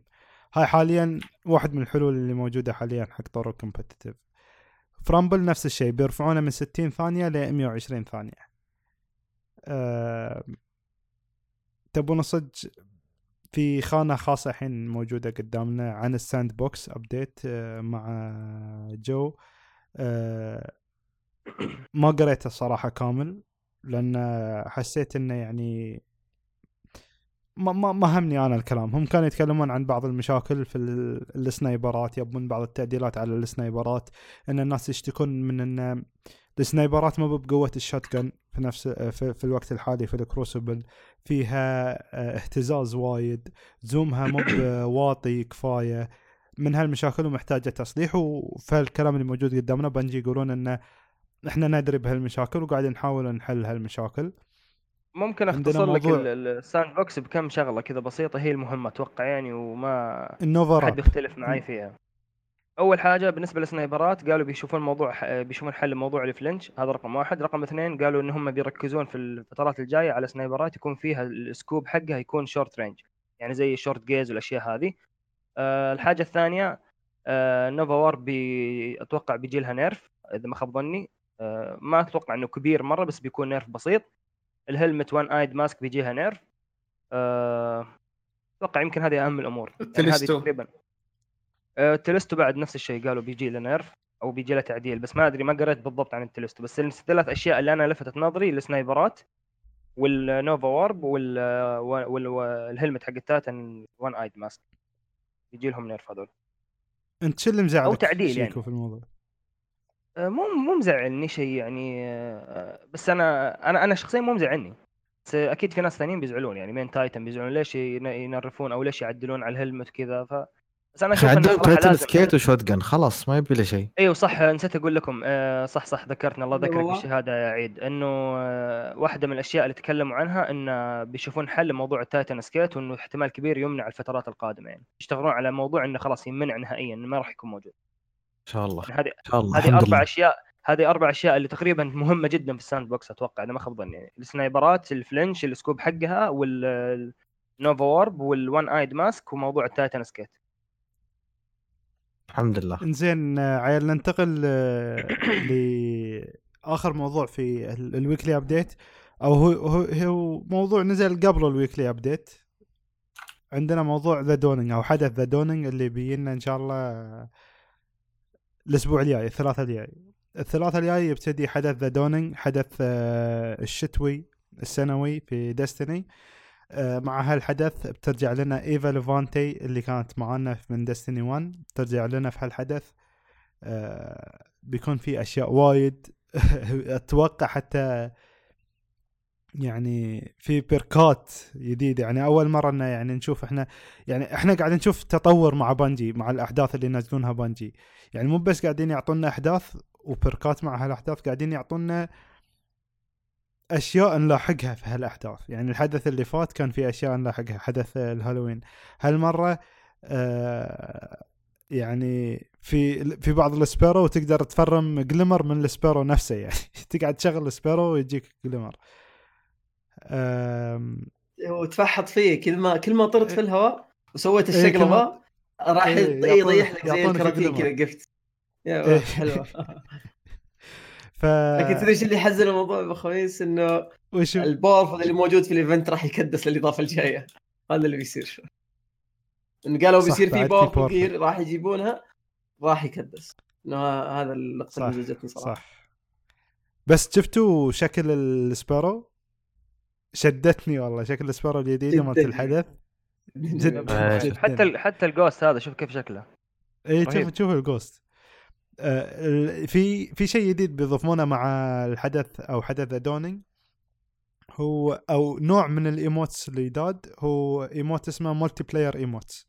ملتي بلاير ايموتس باختصار هو انه يعني اذا تبي تسوي هاي فايف ولا تصافح اللي قدامك، قبل كنا في ديستيني 1 كنا لازم نوقت الايموت مع بعض عشان نرقص مع بعض او نصافح بعض يعني في نفس اللحظه. الحين في الملتي بلاير ايموتس بيكون يعني مثلا انت تضغط السهم على فوق، تنطرف يجيك متى ما ضغط واوتوماتيكيا يصير سينك بينكم ويشتغل الايموت مع بعض. طبعا انتم تشوفون معنا في اللي يشوفون على نسخه الفيديو، تشوفون الايموتس اللي داد. هاي ايموت اللي هو الهوكي، وعندنا بعد ايموت اكزوتيك ايموت بيكون تشتري بسيلفر. هالايموت الاخير اللي نشوفه تشتري بسيلفر، ما تقدر تجيبه الا بالسيلفر اتوقع. دايركت بيرتشيس وذ سيلفر مكتوب، ايه يعني ما تقدر تجيبه الا بالسيلفر، انك تخبز كوكيز بس. هالمعلومات اللي عندنا لحد الحين. الحدث يبتدي تاريخ 11 ديسمبر وينتهي 1/1/2019 باذن الله. ايضا في شيء اضافي بالايفنت، راح يكون في زي الريسيبيز، انه كل واحد موجود بيصير في البونتيات بتكون على شكل ريسيبي يعني. لازم تخلط مثلا، تجيب ايثر مع مثلا الشيء هذا حق الكبال، تخلطهم مع بعض وتخبزهم مع بعض عشان يطلع لك شيء معين. وهذه الفكره انه راح نستلم الريسبيز هذا ونعرض تفاصيله. متوقع تسربت من الداتا ماين ايش الريسبيز بالضبط وايش المطلوب انك يعني تسويه عشان تقدر تطلعهم. والريسبيز هذه هي اللي راح تعطيك اللوت حق الايفنت. فعشان كذا هو موضوع انه الايموت هذه راح تخبز كوكيز ومن هالكلام، انه الموضوع كله على البيكينج في الايفنت هذا كله، انه موضوع الخبز في الايفنت هذا هو اللي هو الثيم. عرفت؟ نشوف ان شاء الله يكون شيء جميل باذن الله. ان شاء الله. هو شوف، هم كل ما جربوا بهالاضافات الصغيره، كل ما جربوا ميكانكس وحركات جديده يسوونها، يعني ايفنت مثل الهالوين، ايفنت مثل ذا دونينج، يعني فيستيفال اوف ذا لوست وذا دونينج، احداث كذي يجربون فيها طرق جديده يعطونا لوت. انا رحب بهالشيء، لان بعدين مستقبلا في اضافات كبيره مثل اضافه فورسيكن او الاضافه الجايه اللي في السنه الثالثه، هل تجارب الصغيره اللي هم قاعدين يجربونها بتتطور، نفس ما صار مع الويسبر كان يعني واسكليشن بروتوكول، يعني هاي كانت تجارب بالنسبه لهم. مع فورسيكن طوروا هالشيء، حولوا الويسبر يعني مهمه الويسبر لدنجن كامل تقريبا، يعني ايفنت جديد او خلينا نقول اكتيفيتي جديد سموه دنجن. صح، وحولوا الاسكليشن للبلايند ويل، والان البلايند ويل تحول للفورج وحطوا فيه ماتش ميكينج، الشيء اللي كنا احنا نتمناه اول، والان هم لبوا الطلب هذا وقدروا انهم يسوونه. فكل ما سووا الاشياء جديده اكثر، كل ما قدروا انهم يطورونها. يعني على ما تنزل الاستري 3 ان شاء الله بتكون لعبه جميله. هل صار مع دستيني 1؟ نهاية دستيني 1 كانت تمام التمام، دستيني 2 جابوا العيد، دستيني 3 إن شاء الله ما يجيبون العيد. إن شاء الله أتوقع بيتعلموا من أخطائهم. بالضبط. إحنا كل سنة كذا نقول إن شاء الله يتعلموا من أغلاطهم. إن شاء الله. لا ولحين إحنا قاعدين نلعبها. المشكلة أنا أحس إن دستيني بتنزل كاملة والكمال لله، يعني أتوقع لعيالنا. عرفت؟ يعني إحنا بنقعد، احنا زي الشعب اللي ينتظر الحاكم يعدل الاوضاع الاقتصاديه، بس احنا عارفينها مش لنا، بتكون اللي ورانا. عرفت؟ بس يلا مو منها. انا قاعد اربي، مو هو يرموا بناتي، قاعد اربيهم ان. بس على فكره في معلومه حاب اقول لكم اياها، يعني او حاب الفت نظركم لها. الشخص اللي هو مرتبط اسمه بالناين او حاجه زي كذا، ايجنت اوف ذا ناين او شيء زي كذا، ترى اغلب التسريبات اللي فريدت، كل التسريبات مو اغلب، كل التسريبات اللي قالها ترى طلعت صحيحه 100%. وهذا اندلدل على انه اللعبه ترى مسح كل الكلام اللي كان كاتبه، مسح حسابه كامل. بس خلاص كل شيء انحفظ، وكل كل التسريبات اللي قالها طلعت صحيحه 100%. وهذا يعطينا انطباع قوي جدا على انه ديستني 3 على كلامه بتكون جدا جدا جدا صعبه، تكون يعني لعبه مو اي واحد يدخلها. يا ليت الله يسلمك يا شيخ. فواضح هذا. انا ما ادري ليش، بس احس ان بنجي بدت تتبع اسلوب ايبك جيمز في موضوع التسريبات. تحسهم كذا قاعدين يقطون التسريبات في كل مكان، والعالم تسوي كونتنت عليها، والاسهم ترتفع، فقال لك خلينا نسوي نفس الشيء. واتوقع انه هذا الموضوع ترى اغلب الشركات تشتغل عليه، موضوع التسريبات. انا اقط تسريب عند واحد واخليه ينشره والعالم تتكلم عنه وتبدا الفيديوهات تنزل، وانا المستفيد الاكبر في الموضوع. فهذا تقريبا الشخص ترى يعني كل حاجه قالها صحيحه فعليا، كل حاجه قالها صحيحه صار. بس مش كل تسريباته كانت يعني حلوه. يعني في البدايه سرب ايام فورسيكن انه اولدرين بيموت في نهايه الكامبين، فناس كثير ارسلوا له انه انت حرقت اللعبه، وانه يعني انا ابغى العب، ابغى انا استنى الاضافه هذه، اضافه سنويه، شوف متى تجينا قصه حلوه وابغى استمتع والعب، تجي انت من الان تقول لي هذا بيموت وكذا. فرجع اعتبر وبدا يقول ببدا اختار يعني الاشياء اللي الكلام اللي اقوله. ايوه لانه هو كان يبغى يعني يحمس وكذا لكن انصدم انه اساء الناس، انه قال يا اخي انت الان انا الاضافه لسه باقي لها اسبوع، وانا الحين عارف انا ابغى يعني اولدرين بيموت ومش احنا اللي بنذبح اولدرين. يعني فكانت صدمه. حتى في بعض هنا يعني لما يعني اللي يتكلمون في المقاطع تجنبوا انهم يجيبون الموضوع، لانه بالفعل شافوا الكوميونتي يعني قام عليه انه انت كيف خربت علينا. فاليوتيوبر حتى خافوا، قال انا ما بتكلم عن هذا الموضوع، ما ابغى يعني التعليقات تجيني انه انت حركت وكذا. فبرضه كان مسرب لازم تنتقي. ذكرتني في نقطة معينة في تسريبة، ما أدري إذا أقولها أو لا. هل البودكاست يعني سبويلر فري؟ قول أولدرن، التسريبة حقت أولدرن أنا أتوقع الأغلبية شافها. تكلمنا عنها حتى الأسبوع اللي فات وشغلناها. ممتاز، يا سلام، حلو. طيب متى تتوقعون أنها تجي؟ هل المفروض في الإضافة هذه صح ولا لا؟ متى تجي يعني؟ مع كوستال لاست وورد ولا كيف؟ مو شرط، لأنه ترى الأنوال باس تقريبا زي الباكج، فممكن يكون الملفات هذه مرتبطة ببعض فتسرب الفيديو، ممكن مو الإضافة ذي اللي بعدها، ممكن الإضافة اللي بعدها. يعني أنا ما أتوقع أنها خلاص عشان نزلت الفترة هذه قبل بلاك أرمر أنها تكون خاصة بالبلاك أرمر. يعني على سبيل المثال أنا إنسان مهتم جدا بالتسريبات، يعني لو تلاحظ محتوى قناة حاليا كلها تسريبات حق فورتنايت. دائما مثلا لما أقرأ تسريب ولا أنقل تسريب، وفي فرق ما بين التسريبات اللي العالم تختلقها وكذا، وفي فرق ما بين التسريب اللي يطلع من ملفات اللعبة، وواضح ان هذا الفيديو ترى ممكن شيء في ملفات اللعبة يستخدم، مثل ما قال سبايدي في الشات عندنا حاليا، يقول ممكن يكون مقطع مكنسل. ايوه بالضبط. وممكن يكون تسريب يعني انت تشوفه موجود. يعني انا في مثلا مسربين اجانب حقين فورتنايت تلاقيه يقول لك انه الملف حاليا قاعد يتحدث، تحس خلاص انه هذا الملف يعني التسريب هذا بينزل بعد بكره، عرفت؟ وتلاقيه يعني يصير لك بالسيزن الجاي. يعني انا تكلمت على موضوع الثلوج في فورتنايت تقريبا من السيزن قبل الماضي، انه في ملف حق ثلوج. شوف متى قبل الموضوع تو سيزن هذا. اي ففي هي تكون باكج مجهزين لها. يعني هو قد يكون انه الاضافه الجايه بس على السياسه الجديده حق بنجي ترى ممكن تكون في هذه الاضافه، لانه هم بنفسهم قالوا النجاح اللي سوته دريمينج سيتي، النجاح اللي سوته يعني فورسيكن احنا بنستمر عليه. فاحنا يعني ما قال لك انه، هو قال لك ما في كامبين، بس ما قال لك انه ما في كات سينز، ما قال لك انه في اشياء. هذه هي اللور اللي يبيها شيك، ممكن هذا الشيء. ايوه يعني عندنا الكوين جلسنا كل اسبوع ندخل عليها نشوف ايش العروض الجديده. سمعت الطيران حق الكوين؟ طيب اللي تسرب حق الاسبوع السابع من ظهور الكوين عندنا في دريم سيتي. ايوه اي في الاسبوع السابع. لو تذكر، لو تدخل الآن في الترايمف حق دريمينج سيتي، موجود في الترايمف يقول لك visit the queen's court، اللي هي advisor to the queen اسم الترايمف. يقول لك visit the queen's court 7 times. ليش 7؟ على أي أساس 7؟ فالفكرة إنه إحنا يعني خلصنا كلنا الترايمف في الأسبوع الثاني أو الثالث، حتى في بعض الناس خلصوها في الأسبوع الأول لأنه دخل مع أصحابه عند الكوين وقابلوها في نفس الوقت، يعني وقابلها أكثر من مرة في نفس الشخصية. يكون خويك يسلم الأوفر وانت تدخل معاه ويمديك تقابل الكوين ويحسب لك الترايم، لكن فالناس نسوا الترايم في هذا الشيء. الكويس الموضوع انه صار في تسريبه انه في الاسبوع السابع الدايالوج، ما ادري اذا تبون يقوله ولا لا، لكن ما عندكم مشكله يعني لو اتكلم عنه.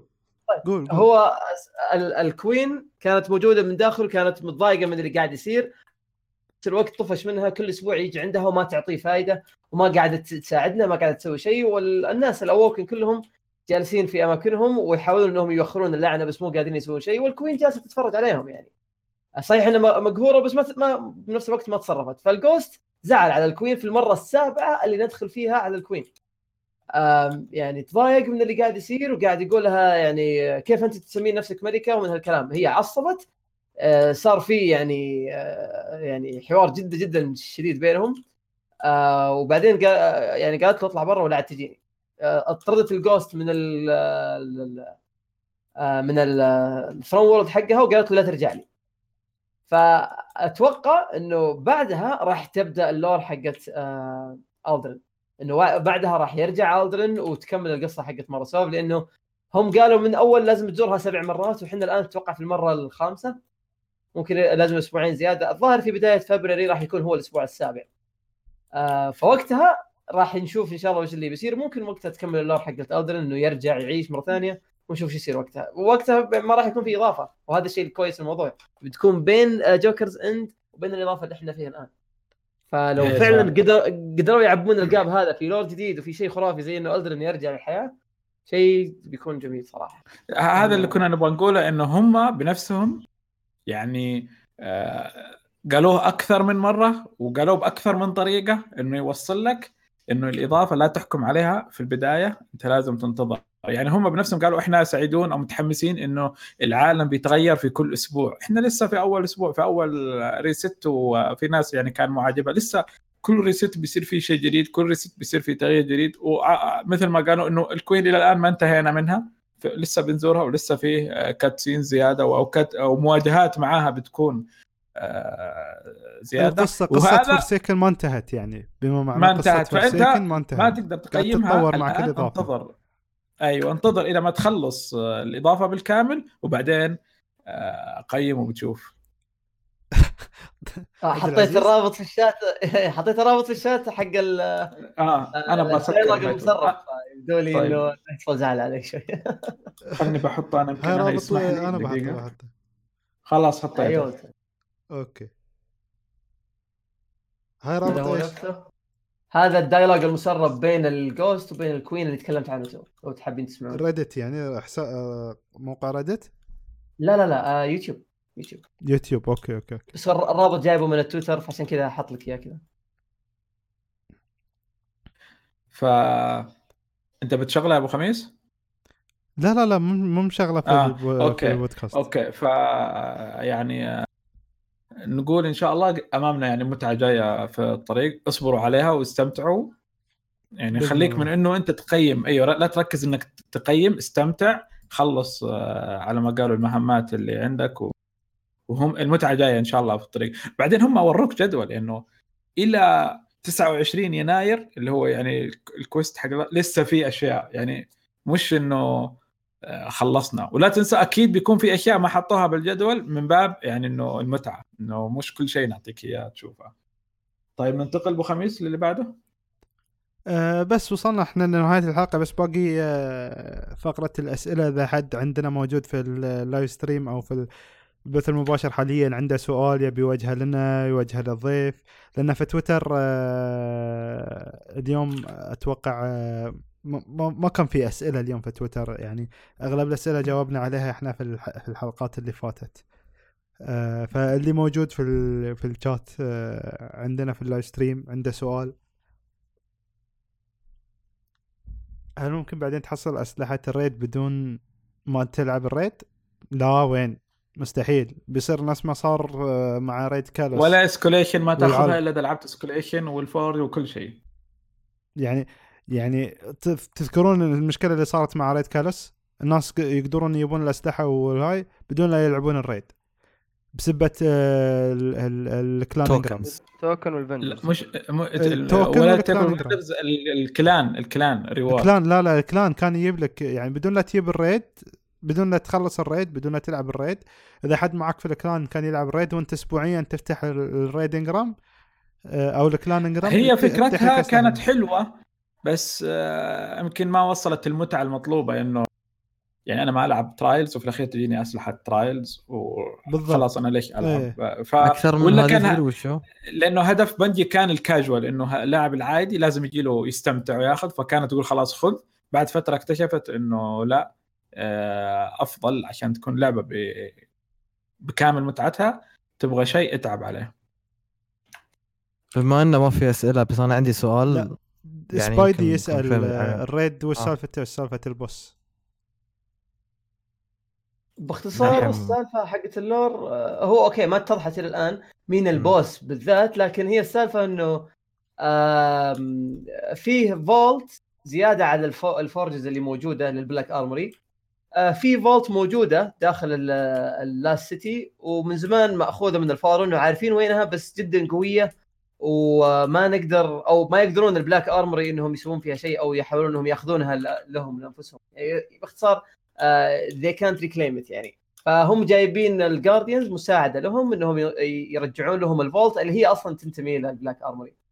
هذه القصة باختصار. لكن البوس مين ما أتوقع إنه هو يعني بوس يعني لها القصة معينة زي ما قال شيكو، إنه ما هي زي أول كروتا بعدين يجي اللي هو بوب ينتقم أوريكس. لا ما أتوقع إن السالفة كذا، السالفة مجرد إنه هو فيها الفالن اللي ماخذين التقنية حقة البلاك آرموري يبيحاولون إنهم يرجعون أو معلش يبيحاولون إنهم يستفيدون منها، وقاعدين يعني يمنعون البلاك آرموري إنهم يستعملونها لأنفسهم، فعشان كذا إحنا جايين نأخذها للبلاك آرموري نرجعها لهم ونساعدهم.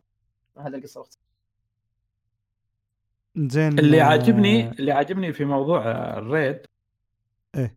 البوس تبع الريد أو خلينا نقول البوس تبع الفولن هو بوس موجود من قبل ما تجي ديستيني، يعني من قبل ما تطلع ديستيني 1. عرفت شفت الصورة القديمة اللي من ديستيني 1 ان الفولن عندهم آلة متحركة مثل ديفا، مثل المكة مال ديفا.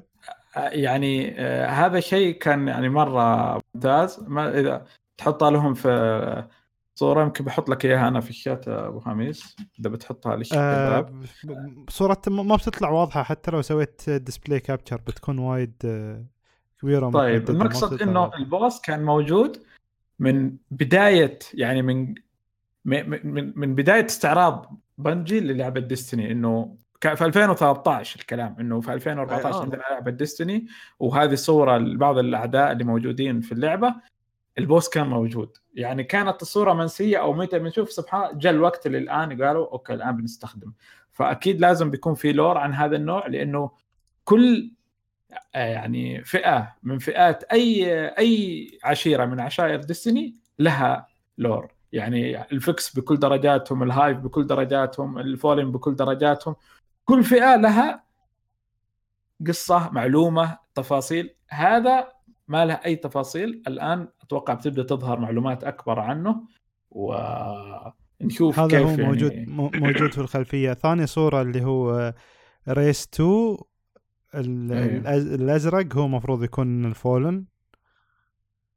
ريس 5 اللي هو الأصفر اللي هو الداركنس. طبعا هي مو بصورة واضحة، يعني انت لو تدققون فيها مو بصورة واضحة نهائيا، يعني كلش مو واضحة ان هاي اي ريس فيه. بس انه المقصد ان الوحش البوس الاخير اللي في الريد هاي هو اللي احنا نشوفه هني موجود، وبنحط لكم الصورة في تويتر ان شاء الله. اللي موجودين اللي يسمعونا على ساوند كلاود وايتونز بنحط لكم الصورة في تويتر اكيد ان شاء الله. بس ما في أسئلة؟ لا، في سؤال يقول ميوس اتوقع شي نقرا اسمه، يقول هل جاردين يرجع يعيش لو مات؟ لو اللايت اختفى ورجع زي ما صار مع غول، يعني هل بعد ما رجع اللايت تقدر ترجع جاردين، ترجع الجاردين اللي ماتوا؟ لا ما تقدر، اذا مات خلاص مات. يعني هو يعني نفس ما صار مع كيد مات لأن غوستا مات. او والله تصدق لو غوستا للحين عايش لكن الجاردين مات، والله ما ادري والله. لو افكر صراحه انه له وقت معين، له وقت معين عشان يسوي له ريفايف. بمثال عشان اوضح لك بس، عرفت الجارديان اللي جابوا قصه، انا ما احفظ اسامي، الجارديان اللي جاب الاسهم، الهنتر اللي جايب الاسهم اول ما في ديستني 1، القصه تبع انه كان مع غوستو فدخل تيليبورت للبلاك جارديان الظاهر اللي هي عالم الفيكس. في لحظه غوستو خرج من التليبورت بس الجارديان ما خرج، فتقفل التليبورت ومات بعدين الجارديان، فما صار ريفايف. بعد فترة، بعد سنوات يعني، رجعنا احنا كجارديان للمنطقة ولقينا جثته. فلو مثلا انه ما لها وقت معين، كان ممكن ذاك الوقت نجيب الجوست معانا ويلا سوي ريفايف للجارديان يرجع صحي مرة ثانية. فكون انه في وقت معين انه لازم تسوي له ريفايف في وقت في هذا الوقت. أنا أتوقع الموضوع مرتبط بالترافلر، لأنه موضوع أنك تصحي جارديان زي ما قلت لكم تغير مسارها. يعني إحنا كنا في السابق نقول إنه أي جوست يجي صحي وخلاص. الحين لا، الحين إحنا عرفنا من أكورا إنه مو أنت اللي تختار الشخص اللي تصحيه عشان يكون جارديان، الترافلر هو اللي يختار. لو مات جارديان بدون اللايت أو بدون الجوست ما راح يقدر يرجع، إلا في حالة واحدة اللي أتوقع أنه لو الترابلر اختار أنه يرجع مرة ثانية. يعني في احتمالية كبيرة جدا أنه ممكن كيت 6 يرجع لو الترابلر اختار أنه يرجع، لأنه هذا الأساسية. أي جسد لأنه في ناس سألت عن جثة كيد الأصلية إيش صار فيها. بس أنا أتوقع أنه يعني ما أتوقع أنه هذا الشيء بيصير، لأنه بتضرب في القصة، لأنه كذا معناه أن أي شخصية في تاريخ. أنا أعطيت مثال بس مو شرط أنه يصير. بس أنا أتكلم كقاعدة أساسية من أكورا. هو شوف صح، بنجي معروف أنها تضرب القوانين، بنجي أنها في كان دائما تضرب، يعني تعتمد أنه في شيء معين أنه خلاص ما يصير فتعدل. بس أنا أتوقع بهذا النقطة بالذات، يعني زي ما تقول خلاص هذه خلتها أساس، صعبة تضرب أساس أنه إذا جارديان مات وخلاص يعني ما صار لها ريفايف بالوقت المسموح أو انسحب اللايت، زي شيء اسمه هذا اللي مع شين مالفور نسيت اسمه اللي قبله، فخلاص كلم أو الثاني هذا اللي أخذ منه اللاست وورد نسيت اسمه، اللي أخذ منه جوسو كمان جرين. أيوة إذا انسحب منه اللايت منه خلاص حتى لو انه جوست موجود ممكن ما يقدر يصحيه. يعني في حالات يعني ما تتعداها بنجي انه خلاص هذه رول، انه فاصلا كون انها بنجي تعطيك كامل الاحتمالات، يعني ما تترك انه الجوست يمكن مات او ما مات، لا جابتها يعني الامر واضح الجوست مات. يا طارق انا قلت لك ان المفهوميه تغيرت في ديستني 1 عن ديستني 2 بعد الجمله اللي قالتها إيكورا، فما تدري يعني هل هم تعمدوا يقولون هذه الكلمه لهدف يعني قدام، ما تدري. اللي قالته إيكورا انه انا قلت لك كانوا يسوون زي في النهايه يعني كتاب القصة لو يبون يصحون واحد بيطلعون لهم لفة من ورا يصحون حد.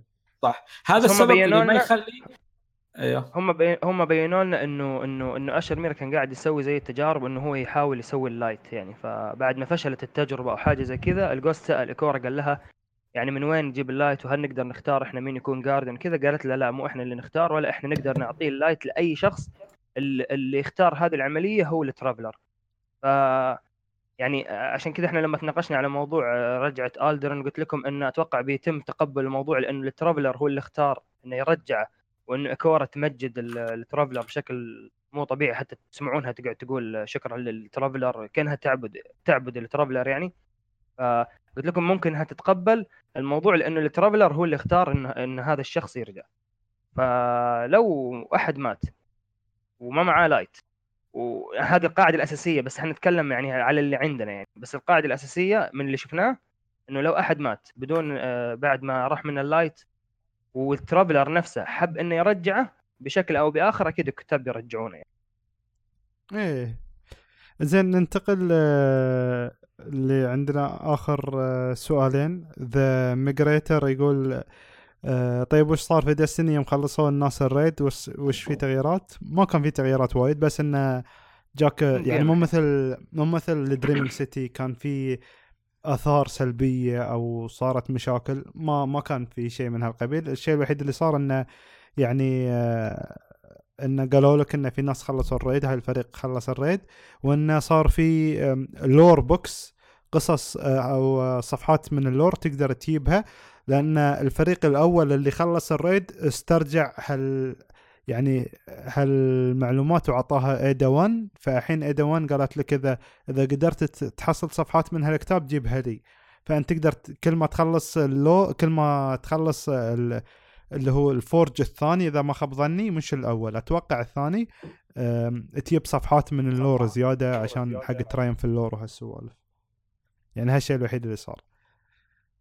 سؤال رائد يسأل جوست كيد تدمر، هل ممكن الترافلر تجيب جوست جديد يصحي كيد لو يبي هالشيء؟ لا، كل واحد له جوست واحد أتوقع على حد علمي يعني. عيد، انت ايش رايك عيد بما انك خبير اللور عندنا؟ اكيد صحيح يعني، اذا جوست واحد يعني جوست واحد. نعم يا اخي صراحه اللور يعني حلو، لكن حس ان ديس ادفانتج كبير. خلاص ديس ادفانتج، حدك. زين وصلنا يقولوا ما سالت الا عيد. وصلنا لنهايه الحلقه، كذا وصلنا لنهايه الحلقه صحيح.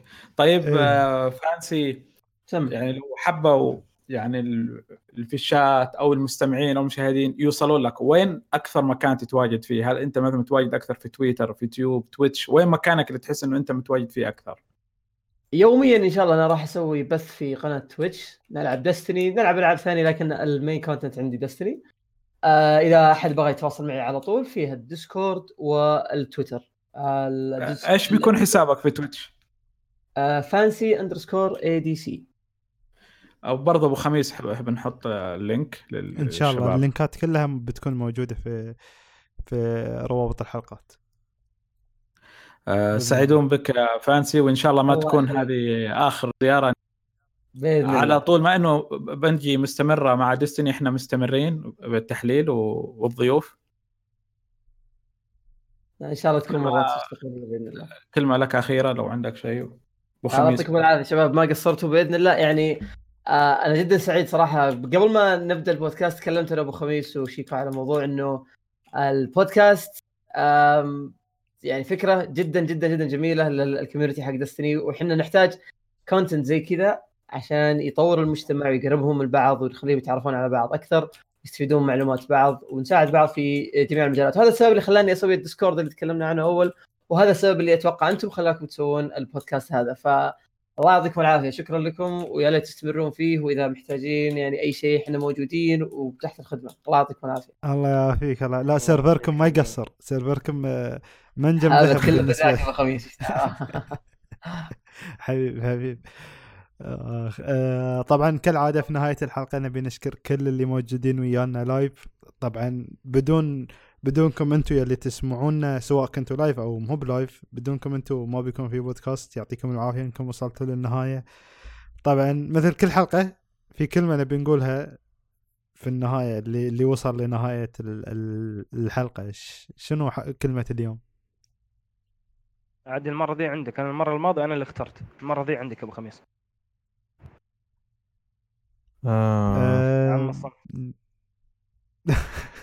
عم الصمت حدا عم الصمت. سنايبر بلاك هارمر يا احسن سنايبر في اللعب.